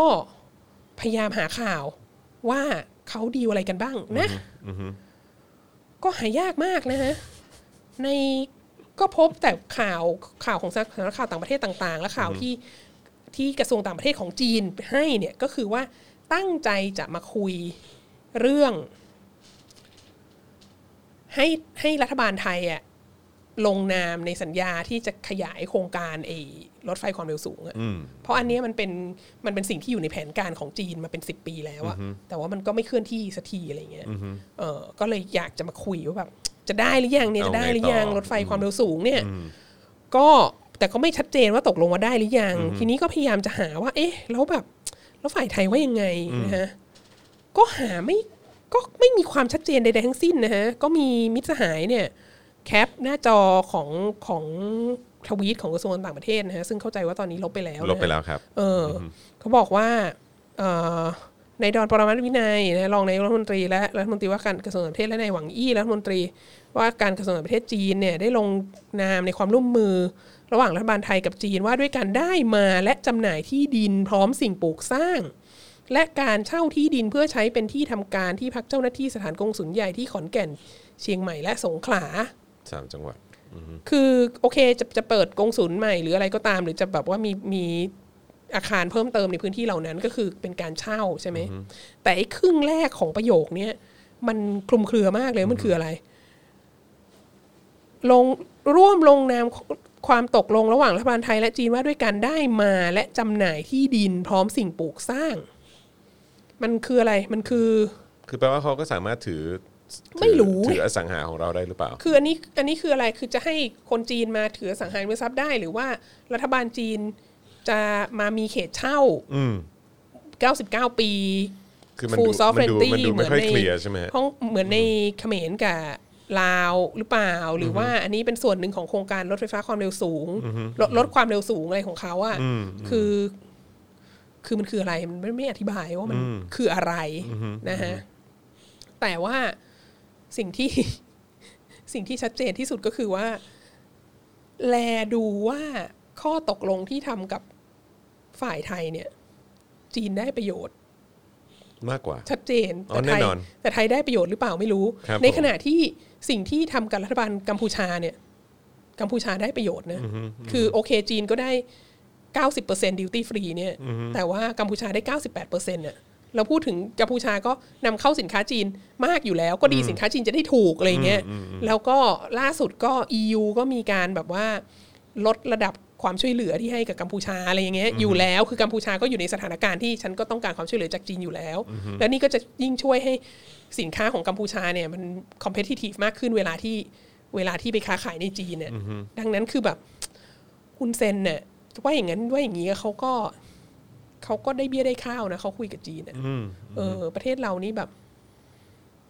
ได้รถไฟความเร็วสูง ความเร็วปานกลางปานกลางครับ3.5 กิโลเมตรอะไรเงี้ยเออ แล้วก็แล้วก็เรื่องที่ด้วยเออ แล้วก็แล้วก็อธิบายไม่ชัดเจนอะว่าตกลงตกลงสิ่งที่ขายชาติให้เขาไปเนี่ยไปไปไปไปให้เขาทำอะไรคะไปมันมันคือยังไงมันคือ คือทำเหมือน ถ้าอ่านเร็วๆจะคิดว่าอ๋อก็แค่ให้ที่เขาทำแบบว่าอาคารกงสุลในสามจังหวัดอะไรเงี้ย แต่ว่าไม่ใช่นะคะ มันมีส่วนต้นของประโยคนั้นที่แบบว่าการซื้อขายได้มาซึ่งที่ดินอะไรเนี่ย และสิ่งปลูกสร้างอะไรเนี่ย ซึ่งมันซึ่ง ตกกระใจกลัวมากว่าใช่แล้วคืก็ออะไรแล้วก็ยิ่งน่าตกใจเข้าไปใหญ่ เพราะว่าก็พอท้ายที่สุดแล้วเนี่ยก็ก็ลบทวีตนั้นไปใช่พอมีคนตั้งคำถามเยอะๆแล้วลบอะไรเอเงี้ยอแล้วก็แบบว่าไม่ได้มีการมา clarify หรือว่ามาอธิบายหรือว่ามามามาบอกหน่อยสิว่ามันคืออะไรอะไรใช่เงี้ยเออใช่แล้วเราจะ มั่นใจหรือว่าไว้วางใจได้ยังไงใช่เออแล้วก็ก็มีมิตรสหายถามเข้ามาว่าเออการที่แบบมาเยือนกัมพูชา แล้วมีข้อตกลงกับกัมพูชาอะไรขนาดนี้ แล้วก็กำลังเดี๋ยวกำลังจะมาเยือนไทยเนี่ยมันมีผลให้แบบจะต้องรีบสลายการชุมนุม เมื่อวันที่ 14 หรือเปล่าอะไรเงี้ยมีคนเขียนเข้ามาถามอะไรเงี้ยเราก็มีความรู้สึกว่ามันก็จะอาจจะเกี่ยวข้องด้วยนะ แต่ก็ไม่ไม่รู้ว่ามากน้อยแค่ไหนแต่ที่แน่ ๆ การที่มีการชุมนุมใหญ่ขนาดนี้อะในช่วงที่ รัฐมนตรีว่าการกระทรวงต่างประเทศจีนมาเยือนเนี่ยประเทศไทยเนี่ยมันตอกย้ำอย่างชัดเจนอย่างหนึ่งว่า ในขณะที่คุณเซนเนี่ยทำข้อตกลงสีหนุกวิวมีมีสร้างอะไรนะ สร้างท่าเรือน้ำลึกอะไรแล้วก็แล้วก็ให้มามีแลนด์คอนเซ s ชันปลูกยางปลูกอะไรในกัมพูชา แล้วก็เซ็น FTA 90% 98%อะไรเรียบร้อย กริบ ไม่มีรอยยับใดๆทั้งสิ้นเนี่ย ประยุทธ์เอาไม่อยู่อะมาประเทศไทยนี่ โอ้โห เป็นหมื่นเลยค่ะ เต็มแยกไปหมดเลยค่ะ แล้วก็แล้วก็สลายแล้วตอนตีสี่ก็บ่ายก็มาอีกวันค่ะรุ่งขึ้นก็มาอีก ซึ่งอันนี้เป็นสิ่งที่รัฐบาลจีนไม่ชอบนะคะ อันนี้เรียกว่าล้วนนะคะอืมเออ แล้วก็ถ้ายังล้วนอย่างนี้ต่อไปเนี่ย เราก็ เราก็ คงจะมาทำอะไรกับเธอลำบากนะคะ เพราะว่าเธอแบบ เอาเอาคนเธอไม่อยู่อะไรอืเงี้ยมอืมอืมก็ก็คิดว่าถ้าถามเราเราว่าอันนี้เป็นอันนี้เป็นนิมิตหมายที่ดี เพราะว่าเราก็ เราก็เข้าใกล้ความเป็นมณฑลไทกัวมาอืมเยอะแล้วอะไรเงี้ยแต่การที่พวกเราออกมาแสดงให้เห็นว่า เฮ้ยใจเย็นๆนะ จะมายึดประเทศเนี้ยไม่ใช่ว่า ไม่ใช่ว่าซื้อชนชั้นนำได้ แล้วจะเอาประเทศนี้ไปได้นะคนข้างล่างไม่ยอมอะไรเงี้ยเราคิดว่าเราคิดว่าก็เป็นเป็น move ที่ดี เราก็ดีใจที่ท่านหวังอีเนี่ยได้รับการตอบรับอย่างอุ่นหนาฝาข้างจากพี่น้องประชาชนคนรุ่นใหม่ และรุ่นเก่าที่ไปเดินเล่นกันที่พระพรหมเมื่อวานนี้ค่ะครับผมนะครับเพราะฉะนั้นก็คือจริง ๆ แล้วไอ้เหตุการณ์ตอนเอ่อ หนึ่งคืนก่อนหน้าที่เขาจะมาเยือนนะเนอะเอออันนั้นก็ก็น่าจะทำให้เขาแบบเลิกเลิกคิวขึ้นมาประมาณหนึ่งละเออแล้วก็พอกลับไปก็มีประท้วงต่อใช่ เอ๊ะเขากลับไหมเขากลับเนอะเขาอยู่สองวันอ๋อเขาอยู่สองวันเขาอเหรยู่สอองวันเขาอยู่เข้าใจว่าเขาอยู่เมื่อวานกับวันนี้มั้ง เอาเหรอฮะโอ้ยอย่างนั้นเขาก็ได้วิทเนส เขาก็ได้วิทเนสเต็มๆเขาก็ได้ witness ใช่เต็มๆแล้วเลยเขานะก็เนี่ย คงจะแบบว่ามีความรู้สึกว่า เอ้ยเออมันทำไมมันคล้ายๆฮ่องกงวะอะไรเงี้ยแล้วจะไหวไหมวะเพราะว่าฮ่องกงกูก็ยังจัดการไม่ได้เลยนะอะไรเงี้ยแบบไม่ใช่นะคะ ประเทศไทยไม่เหมือนกัมพูชานะคะครับผมว่าอย่างนั้นว่าอย่างนี้หรือรู้สึกว่าจะเอ่อสป็อกดาร์กเพิ่งทำคลิปความรู้เขมรแดงไปเนาะเอ่อเพิ่งถ่ายไปเมื่อวานนี้ครับถ่ยไปอ่าเดี๋ยวมื่พอวานคนี้ลิปรับความรู้เขมรแดงออกมาก็ไปเดี๋ยวไปดูกันได้โอ้โหสุดยอดคือใครใครรอคอยคลิปความรู้เนี่ย คลิปเขมรแดงนี่ก็อื้อหือแซบ คือแซบไม่แพ้กัน คือคิดว่าความน่าสนใจอย่างหนึ่งอะที่เราต้องคนไม่ค่อยพูดถึงเกี่ยวกับเขมรแดงก็คือว่าฮุนเซนน่ะจริง ๆ แล้วก็เป็นเขมรแดงอ่าใช่ แต่ว่าเป็นเขมรแดงที่เขาเรียกอะไรที่ที่แยกตัวออกมา ที่แบบเขาเรียกอะไร split split off ออกมาจากเขมรแดง เพราะว่าแบบเฮ้ยมันไปกันไม่ได้อะไรเงี้ยแล้วตอนหลังก็คือ ได้รับความสนับสนุนจากเวียดนามให้กลับเข้ามา แล้วก็ปราบเขมรแดงแล้วก็ คือเอางี้ดีกว่าฮุนเซนเนี่ย ปราบดาพิเศษไงคือฮุนเซนเนี่ยเป็นเผด็จการมาสามสี่สิบปีแล้วอะแต่คืออย่างน้อยที่การได้มาซึ่งอำนาจของฮุนเซนเนี่ยมันก็ต้องใช้ทักษะสูงนะถ้าถ้าคนที่มีชีวิตอยู่ช่วงทศวรรษพันเก้าร้อยแปดสิบพันเก้าร้อยเก้าสิบเนี่ยก็จะรู้ว่า โอ้โหเขมรสามฝ่ายสี่ฝ่ายอะไร ยุ่งยากวุ่นวาย มีปัญหาหนักมากเนี่ย แล้วก็ท้ายที่สุดเนี่ยเขาเรียกอะไรอะ survivor ที่แบบเข้มแข็งที่สุดในทุกฝ่ายเหล่านั้น แล้วปราบทุกฝ่ายลงได้หมดคือฮุนเซนน่ะซึ่งเราไม่ได้บอกว่าเขาเป็นคนดีนะแต่เราบอกว่าเขาเป็นคนเก่งเขาเขาเขาแบบเขาเข้ามาด้วยทักษะทางการเมือง ทักษะทางการทหารและเขาก็เลยเข้ามาคุมอำนาจได้ปริมาณหนึ่งแล้วเขาก็เลยเขาก็เลยสามารถที่จะแบบบ้านเมืองราบคาบด้วยอนุภาพคุมแบบเบ็ดเสร็จ แบบว่าออกยา อะไรของเขาอะที่ที่เป็นชื่อเขาอะเพราะฉะนั้นแหลคือจริง ๆ มันก็สะท้อนให้เห็นเหมือนกันนะว่า ไม่ใช่ว่ามีอำนาจอย่างเดียวแล้วจะเอาอยู่นะใช่คือมันต้องเก่งด้วยนะ มันต้องมีทักษะบางอย่างบางทีซึ่งก็หันกลับมามองประเทศนี้เหมือใช่นกันใช่นะใช่ exactly คือประเทศนี้มันมันง่ายเกินไปไงมันแบบเอารถถังออกมาแล้วมันก็ยึดได้แล้วอะคือยึดได้อะมันมันประมาณคือถ้ามีรถถังก็ยึดศูนได้ย์อจุดยู่แล้วศูเหนรอย์วะศูนย์หนึ่งเปอร์เซ็นของความพยายามที่ต้องใช้ในการปกครองประเทศต่อมา มันไม่ มันไม่เหมือนกันไงในขณะที่ในเคสของคุณเซนเนี่ยคือแบบลบจริงเจ็บจริงตายจริงอะแบบเจโนไซด์อะประเทศกัมพูชากว่าจะขึ้นมาได้อะในขณะที่ประเทศนี้แบบ โอ้ยเอารถถังออกมาสลิมวิ่งเอาดอกกุหลาบไปดอกไม้ไปให้ให้อะไรเงี้ยคือเขาไม่มันเขาเรียกอะไรกระดูกคนละเบอร์อะเอางี้ในแง่ของการ ในแง่ของการต่อรองทางการเมืองในแง่ของการควบคุมมวลชนอะไรเงี้ยก็ เราก็คิดว่าเออเป็นเป็นสถานการณ์ที่น่าสนใจที่ในระหว่างที่อะไรทุกอย่างในบ้านเรามันเกิด อย่างเงี้ยแล้วก็แล้วก็รัฐมนตรีต่างประเทศจีนก็มาพอดี แล้วเราก็ได้เห็นเอ่อปฏิสัมพันธ์ระหว่างซูเปอร์เผด็จการสาธารณประชาชนจีน กับเผด็จการในภูมิภาคเอเชียตะวันออกเฉียงใต้ที่เป็นบ้านพี่เมืองน้องเนี่ยกัมพูชากับไทยนะฮะเจอเผด็จการแบบคุมแบบเบ็ดเสร็จแบบกัมพูชาเข้าไปแล้วมาเจอเผด็จการทหารที่แบบว่าหน่อมแนมอะไรของมึงเนี่ยเออนะฮะ ก็ค่ะ เออสนุกสนานจริง ๆ เลย โอเคเราเข้าสู่การ ตอบพูดคุยคำถามไหมพูดพูดคุยคุยกับคุณได้คุณเออ คุณผู้ชมทางบ้าน โอ้ยวันนี้มาดูกัน2ล้าน7นะครับ เกือบจะ 3 ล้านละเออนะครับ คุณจูนเมกาบอกว่าโควิด ให้ทุนจีนกว้านซื้อโรงแรมที่เจ๊งในไทยค่ะอืมเออก็เขามีตังค์กันเนาะอืมก็ จริง ๆ ก็ โรงแรมที่เจ๊งในไทยอะก็เจ๊งเพราะว่านักท่องเที่ยวจีนไม่มาไง ใช่เอออก็เดี๋ยวพอเขากว้านซื้อกันเสร็จหมดแล้วแล้วโควิดไปแล้ว ก็คือนักท่องเที่ยวจีนมา เงินก็เข้ากระเป๋าเจ้าของโรงแรมที่เป็นคนจีนอีกอะไรเงี้ยก็นี่แหละค่ะ ครับผม นี่วันนี้ผมดูแย่มากเลยอะเนี่ย คุณจอนพักผ่อนน้อยไปค่ะ นี่เห็นด้วย มีคคุนณบอกจอนต้องนอนมากกว่านี้อะ วันนี้ผมดูแย่ขนาดนั้นเลยอ่ใช่ไหมคุณจีนเออคุณจอนรับผมนอนนอนไม่พอค่ะ แล้วครับวันนี้ผมฉันไม่ได้ไปจิกหัวมาจากที่อาบน้ำด้วยคนะรับคะผมนะฮะแล้วอาเซียนที่มีปัญหากับจีนยังไงกับเราครับเนี่ยจากเรื่องทำสัญญาร่วมมือยุทธศาสตร์กับจีนล่าสุด คุณเกิดเกียรติถามมา แล้วอาเซียนที่มีปัญหากับจีน ก็ยังมีจะยังไงก็ยังกับมีเราอยู่อะค่ะก็ยังมีอยู่ คือมันมันในเคสของกัมพูชากับไทยเนี่ย เอาจริงๆมัน รัฐบาลกัมพูชากับรัฐบาลไทยเนี่ยกระทำการเข้าข้างจีนอย่างออกนอกหน้ามากอะฮะซึ่งก็โอเคเพื่อนบ้านอาเซียนของเราประเทศอื่นก็ก็อาจจะพยายามต่อรองนิโกชีเอตอะไร แต่ว่ามันมันเราคิดว่ามันไปในคนละระดับกันน่ะคือการต่อรองของอย่างมาเลเซียเงี้ยเขาก็เขาก็ไม่ได้ยอมหมดเหมือนของเราอะไรเงี้ยแล้วเขาก็ยังคงเรียกร้อง เออเขาเรียกอะไร อธิปไตยของเขาในในทะเลจีนใต้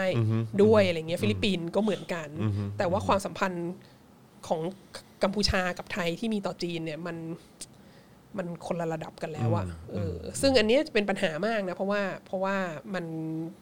มันเป็นสิ่งที่ทำให้อาเซียนไม่สามารถมีมีจุดยืนร่วมกันได้ในในเรื่องเหล่านี้นะฮะอืมครับผมนะฮะเอ่อไหนขอดูหน่อย คำถามที่ที่ที่ส่งมานะฮะ ตอนนี้นั่งฟังฮะมีคนแถลงการเหรอ ใครใครใครแถลงการเหรอครับอ๋อนอกจากโทษม็อบตำรวจมั้งค่ะเออครับผม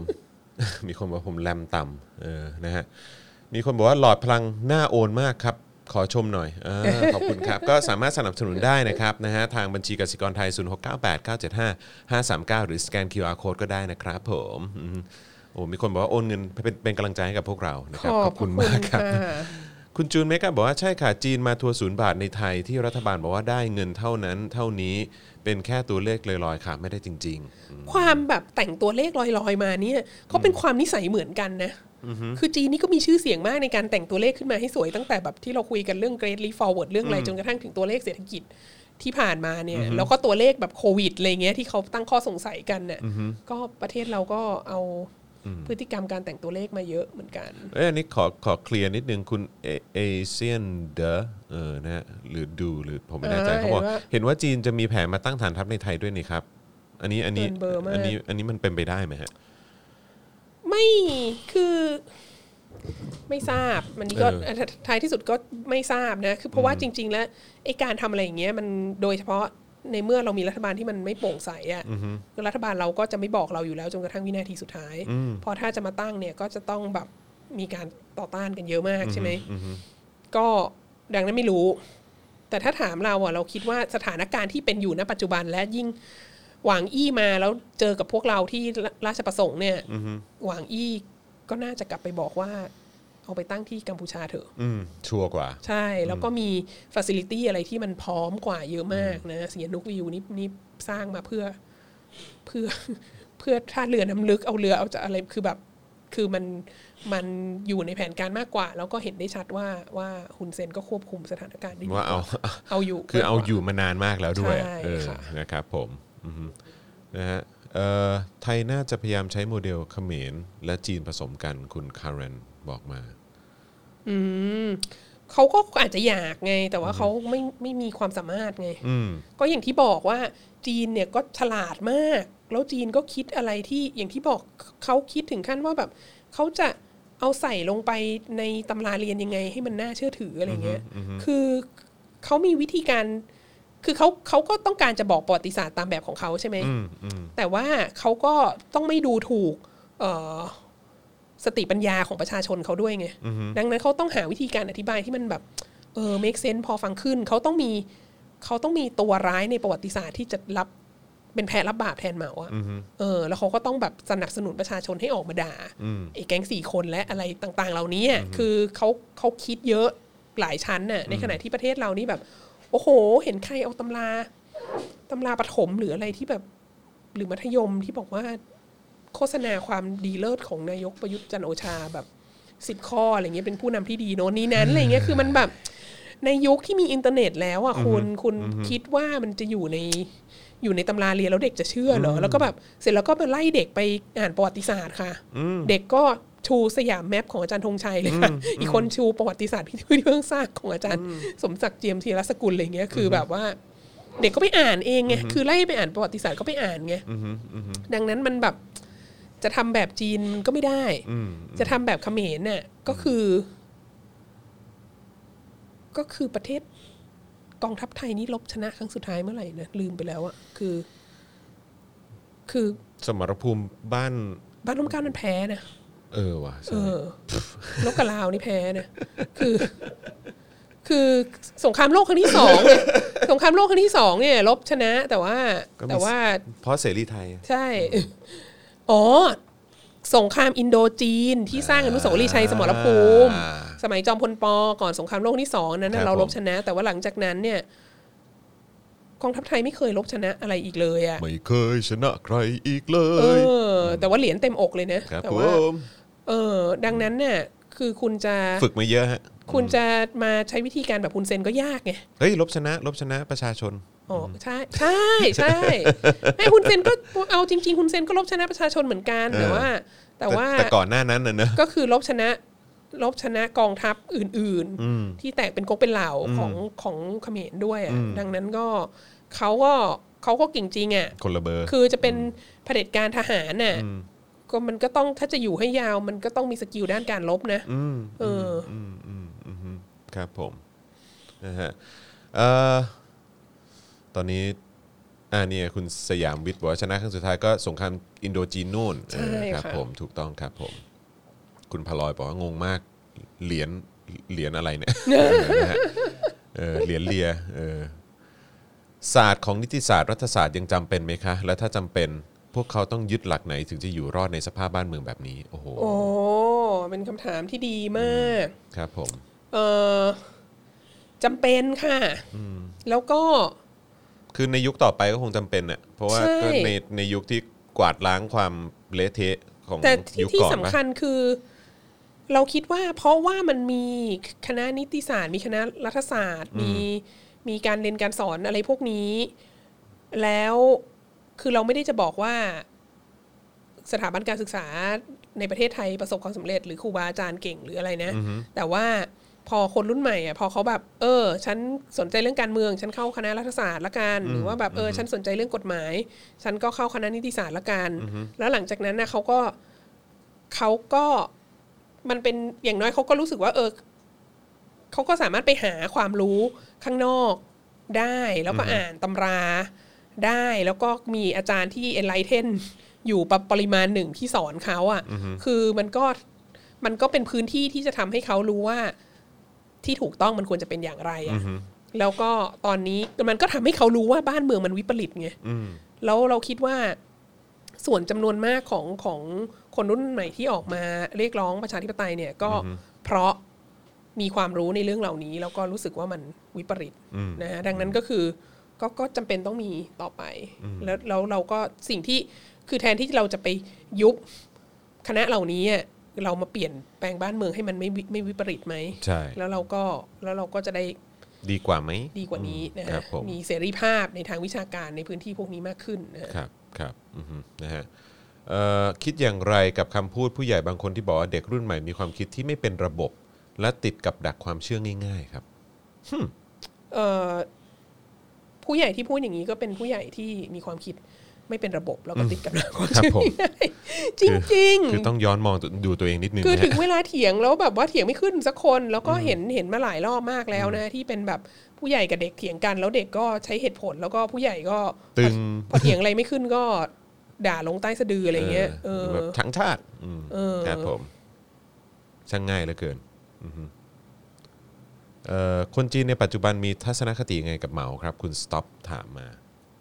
อันนี้ก็บอกยากเหมือนกันนะ เพราะว่ามันไม่ได้มีการแบบทำเซอร์เวยทั่วประเทศอะไรเงี้ย แต่คิดว่าคิดว่า ทุกคนก็รู้สึกว่าเหมาเป็น เหมาเป็นเหมาเป็นอดีตไปแล้วอะอืมอืมคือเป็นประวัติศาสตร์ยุคนึงแต่ว่า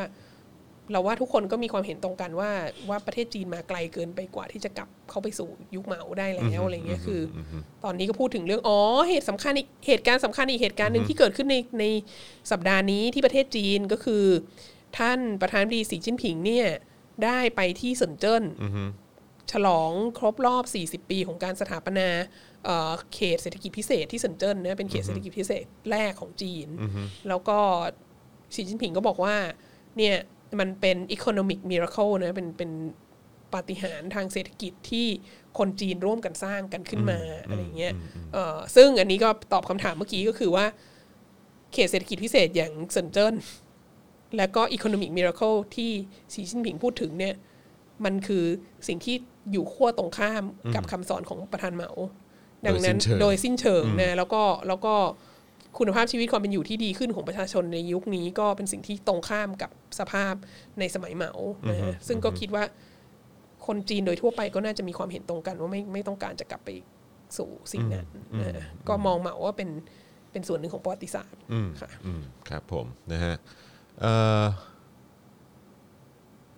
อ๋อที่ตอนนี้มีการมาอัปเดตแบบว่าเอ่อสถานการณ์การเคลื่อนไหวในบ้านเรานะครับเอ่อ ซูเปอร์ฟิลว่าฝ่ายผู้นำเราเนี่ยจะงัดไม้ไหนมาเล่นต่อครับ มองมองมองดูเนี่ยแทบรัฐบาลจะไม่มีความชอบธรรมอะไรแล้วตอนนี้ ก็จริง ๆ ก็ไม่มีจริงๆไม่มีมาตั้งนานใช่แล้วรับค่ะผมแต่ว่าสิ่งที่น่าสนใจของสถานการณ์ตอนนี้ก็คืออย่างเมื่อวานที่ไปไหว้พระพรหมเนี่ยก็เอ่อผู้สื่อข่าวต่างประเทศเยอะมากแล้วข่าวก็ออกสื่อต่างประเทศเยอะมากอืมดังนั้นเนี่ย คือที่ผ่านมาจำได้ไหมมีมี มีเอ่อมีกลุ่มทูตในยุโรปแล้วก็อเมริกาออกมาบ่นว่าเอ่อท่านดอนเนี่ยไม่ค่อยชอบคุยกับชาติตะวันตก คุยแต่กับจีนกับเกาหลีเหนืออะไรเงี้ยเออคือจริง ๆเขาก็เราก็ไม่ไม่ไม่มีหน้าจะไปสู้หน้าเขามานานแล้วอะ่ะแต่ว่าสถานการณ์ที่เป็นอยู่ณเวลานี้มันจะหนักขึ้นไปอีก เพราะว่ามันไม่ใช่แค่ มันไม่ใช่แค่นักการทูตหรือผู้บริหารประเทศที่ ที่รู้ว่าประเทศเรามีปัญหา คือมันออกไปถึงสื่อ คืออีฉันนั่งอยู่ในประเทศไทยเนี่ย ก็คือเพื่อนจากอังกฤษเพื่อนจากอเมริกาเพื่อนจากยุโรปเพื่อนจากออสเตรเลียอะไรเนี่ย ก็ส่งคลิปข่าวกันมาให้เยอะมาก แล้วก็มีพวกเพื่อนที่แบบเขาเรียนที่ญี่ปุ่นที่เกาหลีอะไร แล้วก็เขาก็เอาเอาข่าวจากจากหน้าหนังสือพิมพ์ที่ญี่ปุ่นที่เกาหลีมาแปลให้ฟังอะไรเงี้ยก็คือ คือทุกคนรู้หมดแล้วอะ่ะอืมคือ ถ้ามีอะไรเกิดขึ้นเราจะเป็นประเทศ สังคมรังเกียจโดยสิ้นเชิงนะแล้วเราแล้วเราไม่ได้เป็นแบบอภิมหาอำนาจทางเศรษฐกิจเป็นตลาดใช่ที่ใหญ่ที่สุดของโลกเหมือนจีนเนี่ยเราไม่สามารถทำแบบเติ้งเสี่ยวผิงทำที่ที่เทียนนันเหมินได้อะคือนั่นเขานั่นเขาไม่ดีไงแต่ประเทศเราเนี่ย จะต้องรอรับแต่ความช่วยเหลือคนอื่นนะเพราะว่าโอ้โห เศรษฐกิจชิบหายไวายป่วงไปถึงไหนถึงไหนถึงไหนถึงไหนแล้วอะแล้วมาถึงนะวันนี้อะแม้กระทั่งมหามิตรเนี่ยก็ยังเลือกกัมพูชาเลยนะอืมใช่อืมคือคือหวังอี้มาบอกว่าอยากให้ประเทศไทยอะรู้สึกว่าจีนเป็นมหามิตรอืมคือหวังอี้ไม่ต้องอยากหรอกครับก็ผมเขาก็รัฐบาลไทยก็รู้สึกว่าจีนเป็นมหามิตรอยู่แล้วครับผมแต่ว่าเปรียบเทียบสิ่งที่หวังอี้ทำกับกัมพูชา กับหวังอี้มาทำกับเราเนี่ยอืมคนละเรื่องกันเออมันเหมือน รักน้องไม่เท่ากันเนอะอืมอืมนะฮะเอ่อยุทธศาสตร์อ๋อเดี๋ยวกันนะฮะ คนไทยอะไรเนี่ยไหนขอขอขอดู นายกแถลงครับกำลังอะไรเนี่ยกำลังเถียงนักข่าวแบบขี้เกียจอะไรขี้เกียจถามแบบว่าคนไทยหรือเปล่าผมผิดอะไร บอกเข้าวัดบ้างระวังกรรมตามทัน แล้วท้านักข่าว แข่งท่องบทสวด ค่ะ นี่แหละค่ะ คือท่านจะไม่เห็นสิ่งเหล่านี้ออกมาจากคุณเซนนะคะใช่ครับผมคุณเซนจะไม่ทำอะไรแบบใช่นี้ คือผมว่าฮุนเซนคือแม้ว่าแม้ว่าจะรู้สึกคือก็อย่างที่บอกนะก็คือเราไม่ได้บอกฮุนเซนเป็นคนดีนะแต่ว่าก็แบบคือถ้าตอบนี่คงตอบฉลาดกว่าเนี้ยหรือคือเด็ดขาดกว่าเนี้ยหรืออะไรก็มีไม่รู้เหมือนกัน มีทางไปมากกว่านี้ไงเออใช่อันครันี้บเหมือผนม แบบว่า เป็นตลกหลวงไปวันๆนะฮะเหนื่อยใจครับผมเออนะฮะอะขออีกสักสองสามคำถามแล้วกันนะครับผมนะฮะเอ่อตอนนี้นี่คือต้องบอกเลยว่าอ่านี่เอ่อคุณพิรพงศ์บอกว่าได้ข่าวว่าสีจิ้นผิงไปค่ายทหารใหญ่ในกวางตุ้งด้วยนี่ครับ แถมประกาศให้เตรียมความพร้อมขั้นสูงสุดด้วยอาจารย์วัฒนาได้ข่าวไหมครับ ได้ข่าวเหมือนกันค่ะเอ่อก็ต้องก็ต้องก็ต้องประกาศอย่างนี้แหละค่ะ เพราะว่าเพ ราะว่าก็ต้องบอกว่าสถานการณ์ในจีนก็ไม่สู้ดีนะฮะเพราะว่าที่ไปเอาจริง ๆ ที่ไปเซินเจิ้นเนี่ยก็ไม่ได้มีการพูดถึงนะว่าเอ่อมูลค่าทางเศรษฐกิจของเซินเจิ้นลดลดลงเท่าไหร่ตั้งแต่ปีที่ผ่านมาเนี่ย เพราะว่าตอนปี 2019 ที่ฮ่องกงประท้วงกันเยอะๆอะก็มี คนบอกว่าโอ้ยไม่เป็นไรเซินเจิ้นแบบว่าขยายตัวใหญ่ไปถึงไหนแล้วโน่นนี่นั้นอะไรเงี้ยสลิมไทยก็ชอบบอกว่าเซินเจิ้นสำคัญกว่าฮ่องกงอยู่แล้วฮ่องกงไม่สำคัญโน่นนี่นั้นอะไรเงี้ยแต่ว่าในปีนี้2020 เนี่ยมีบริษัทยักษ์ใหญ่โรงงานสำคัญสำคัญย้ายฐานจากเซินเจิ้นไปเยอะมากนะฮะที่สำคัญมากที่สุดคือ Foxconn ที่เป็นที่เป็นที่ผลิต iPhone น่ะก็ย้ายจากเซินเจิ้นไปอะเพราะพิษโควิดเนี่ยครับไม่ไม่ได้มีการอธิบายว่าว่า จะหาอะไรมาเพิ่มตรงนี้อย่างไรนะฮะดังนั้นเนี่ยเอ่อสถานการณ์ในจีนก็ย่ำก็ย่ำแย่ฮะแล้วพอสู้ทางเศรษฐกิจไม่ได้แน่นอนที่สุดก็ต้องไปแบบว่ากูมีอาวุธนิวเคลียร์นะเว้ยอะไรเงี้ยก็ต้องไปแบบนี่แหละอวดอวดกองทัพอวดอาวุธอวดแสดงแสนยานุภาพเหล่านี้ เพราะว่าทางเศรษฐกิจมันไม่มีอะไรจะโชว์เขียนไม่ขึ้นไงเออครับผมนะฮะที่สีไปกวางโจวเพราะจีนที่จีนตอนนี้สน สนเจิ้นปะเอออืมเชิญเซินเจิ้นเออใช่ ประกาศใช้ดิจิตอลหยวนอ๋อเลยฮะอืม ก็จะเป็นส่วนหนึ่งครับใช่ผมค่ะนะฮะเออ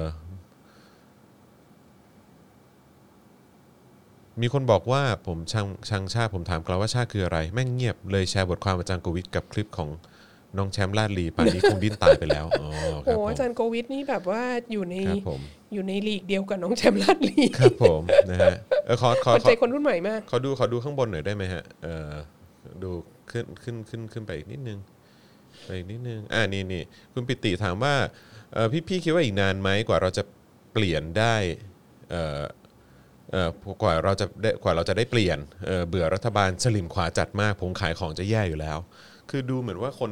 คือคนได้รับผลกระทบทางเศรษฐกิจหนักมาตั้งแต่ตอนยึดอำนาจแล้ว แล้วพอตอนนี้ใช่ยิ่งหนักเข้าแล้วไปก็อีหนักกเข้าไปเรื่อยแล้วก็โควิดนี่หนักมากแล้วมากจริงแล้วสถานการณ์ในช่วงสองสามวันที่ผ่านมามันก็จะยิ่งหนักมากขึ้นไปอีกนะเนี่ยเออเพราะว่าคือหุ้นนี่ก็ตกแบบกระหน่ำเละเทะเลย แล้วก็ ก็มันปเกี่ยวระกับเทศรัฐนี้บาลก็ไหมมีพระสยามเทวทิราชนะฮะคือคือ คือไม่รู้เหมือนกันแบบมองแบบปัญหากิจของประเทศเนี้ย คือมองแบบใช้ตรรกะปกติไม่ได้ไงอือฮึอือฮึเพราะทุกคนมันใช้ตรรกะตรรกะที่มันเพี้ยนหมดเลยอะ่ะอือฮึแล้วถ้าถ้าใช้ตรรกะปกติอะ่ะมองจากที่ที่ฉันอยู่เนี่ยนะฮะแล้วสถานการณ์รอบข้างอะ่ะอือฮึก็จะมีความรู้สึกว่า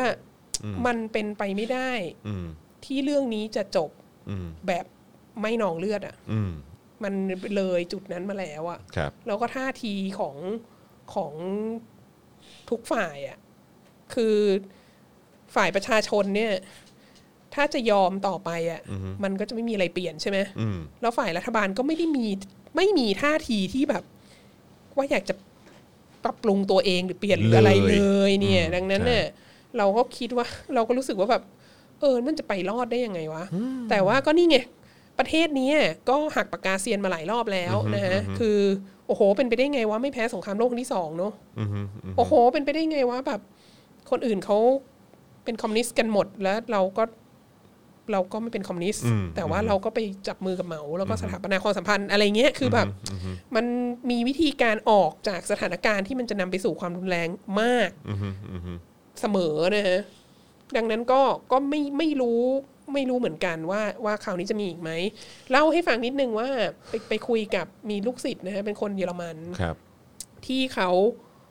ที่เขาก็เติบโตขึ้นมาในยุคที่เป็นเยอรมันตะวันออกเยอรมันตะวันตกอะแล้วเขาก็เล่าให้ฟังว่าคือเขาผ่านช่วงเวลาเขาผ่านมช่วงเวลานั้นมา แล้วเขาก็เล่าให้ฟังว่า เอ้ยอยู่คาดเดาอะไรไม่ได้หรอกอะไรเงี้ยเหมือนเขาก็พยายามให้กำลังใจเราเขาบอกว่าตอนที่ตอนที่กำแพงเบอร์ลินมันลงมา มันเป็นอะไรที่แบบ มันเป็นอะไรที่งงมากอะ่ะ ก็คือว่ามันก็มีประชาชนไปทีแรกมันเริ่มจากคนไม่กี่สิบคนเองอะ่ะไปที่กำแพงฝั่งของเยอรมันตะวันออกนะฮะฝั่งของเบอร์ลินตะวันออก แล้วก็บอกว่า เมื่อไหร่จะเปิดประตู เมื่อไหร่จะเปิดกำแพงให้ให้เราข้ามไป แล้วก็ไอ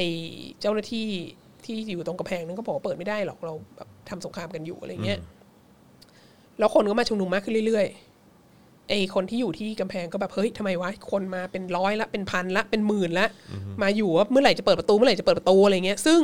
ตามหลักแล้วอะมันจะเปิดได้ยังไงวะก็มันเป็นอยู่ในสภาวะสงครามแล้วอันหนึงเป็นคอมมิวนิสต์เยอรมันตะวันออกอีกอันหนึงเป็นเยอรมันตะวันตก แล้วก็แบบอะไรเงี้ยแล้วก็แต่ปรากฏว่าพอคนมาเริ่มมาเยอะ ๆเข้าไอคนที่เป็นคนเปิดประคุมประตูอะนายประตูอะก็แบบ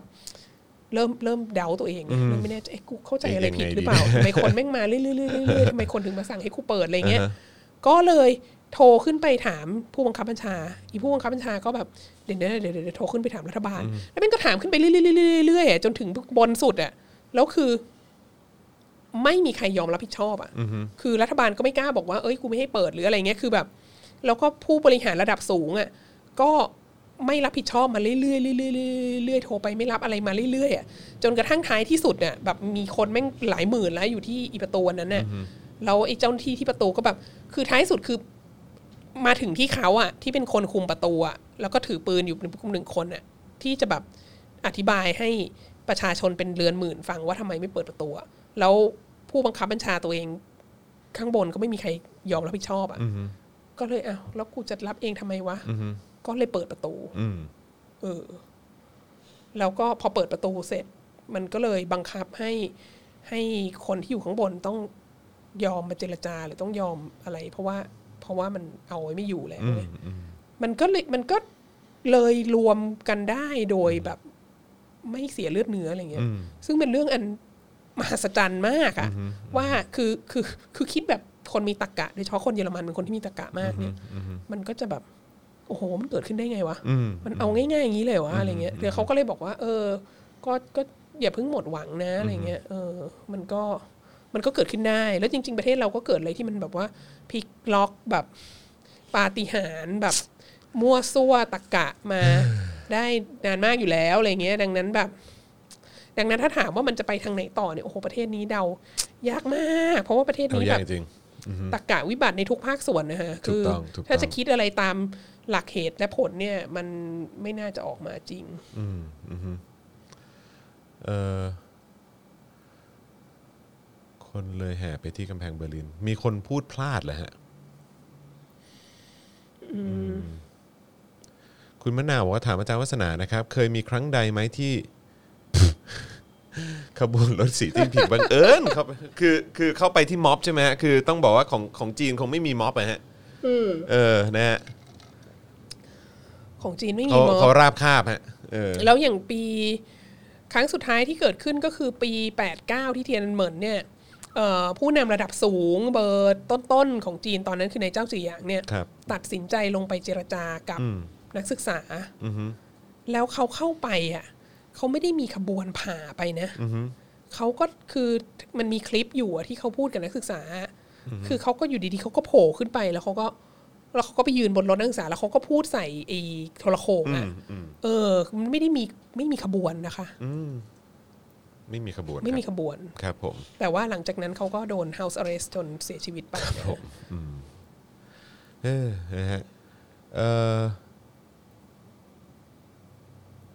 อะส่วนใหญ่ก็จะมาเรื่องของการไปไหว้พระเย็นนี้อ่าใช่นะครับใช่ นะหรือว่าไปช้อปปิ้งที่แถวเซ็นทรัลเวิลด์นะฮะอะไรอย่างนี้ซะมากกว่านะครับที่ส่งเข้ามานะครับผมอุ้ยแต่ห้างปิดไวนะช่วงเออนี้ห้างวันแบบนี้ห้างว่าจะปิดไวพอสมควรห้าง แล้วห้างก็ไม่ค่อยเปิดไฟด้วยนะฮะไม่ค่ก็อย ต้องก็ต้องโอ้แต่ดู ต้องขอบคุณต้องขอบดูขอบความคุณปลอดภัยด้วย Apple Store เมื่อวานครับผมเปิดไฟให้เรา เปิดไฟนะให้ใช่ไหมฮะอืมทีมคุกนี่มันทีมคุกจริงๆครับผมทีมคุกทีมคุกทีมคุกอยู่ทีมคุกหรือว่าครับผมเออนะฮะ อะโอเคนะครับวันนี้ก็เอ่ออย่างที่บอกไปว่าเราจะอยู่กันถึงประมาณสัก 11โมงครึ่งนะครับผมนะเพราะว่าเราทั้งสองคนก็มีภารกิจกันต่อนะครับวันนี้ใครที่จะไปทำบุญไปนู่นนั่นนี่อะไรก็ดูแลตัวเองกันด้วยละกันนะครับผมนะฮะเอาเสื้อกันฝนไปด้วยเออเอาล่มไปด้วยเสื้อกันฝนไปนะด้วยฮะใช่ครับเมื่อวานนี้อากาศดีมากก่อนหนานั้นก็อากาศดีมากเราก็มีความรู้สึกว่า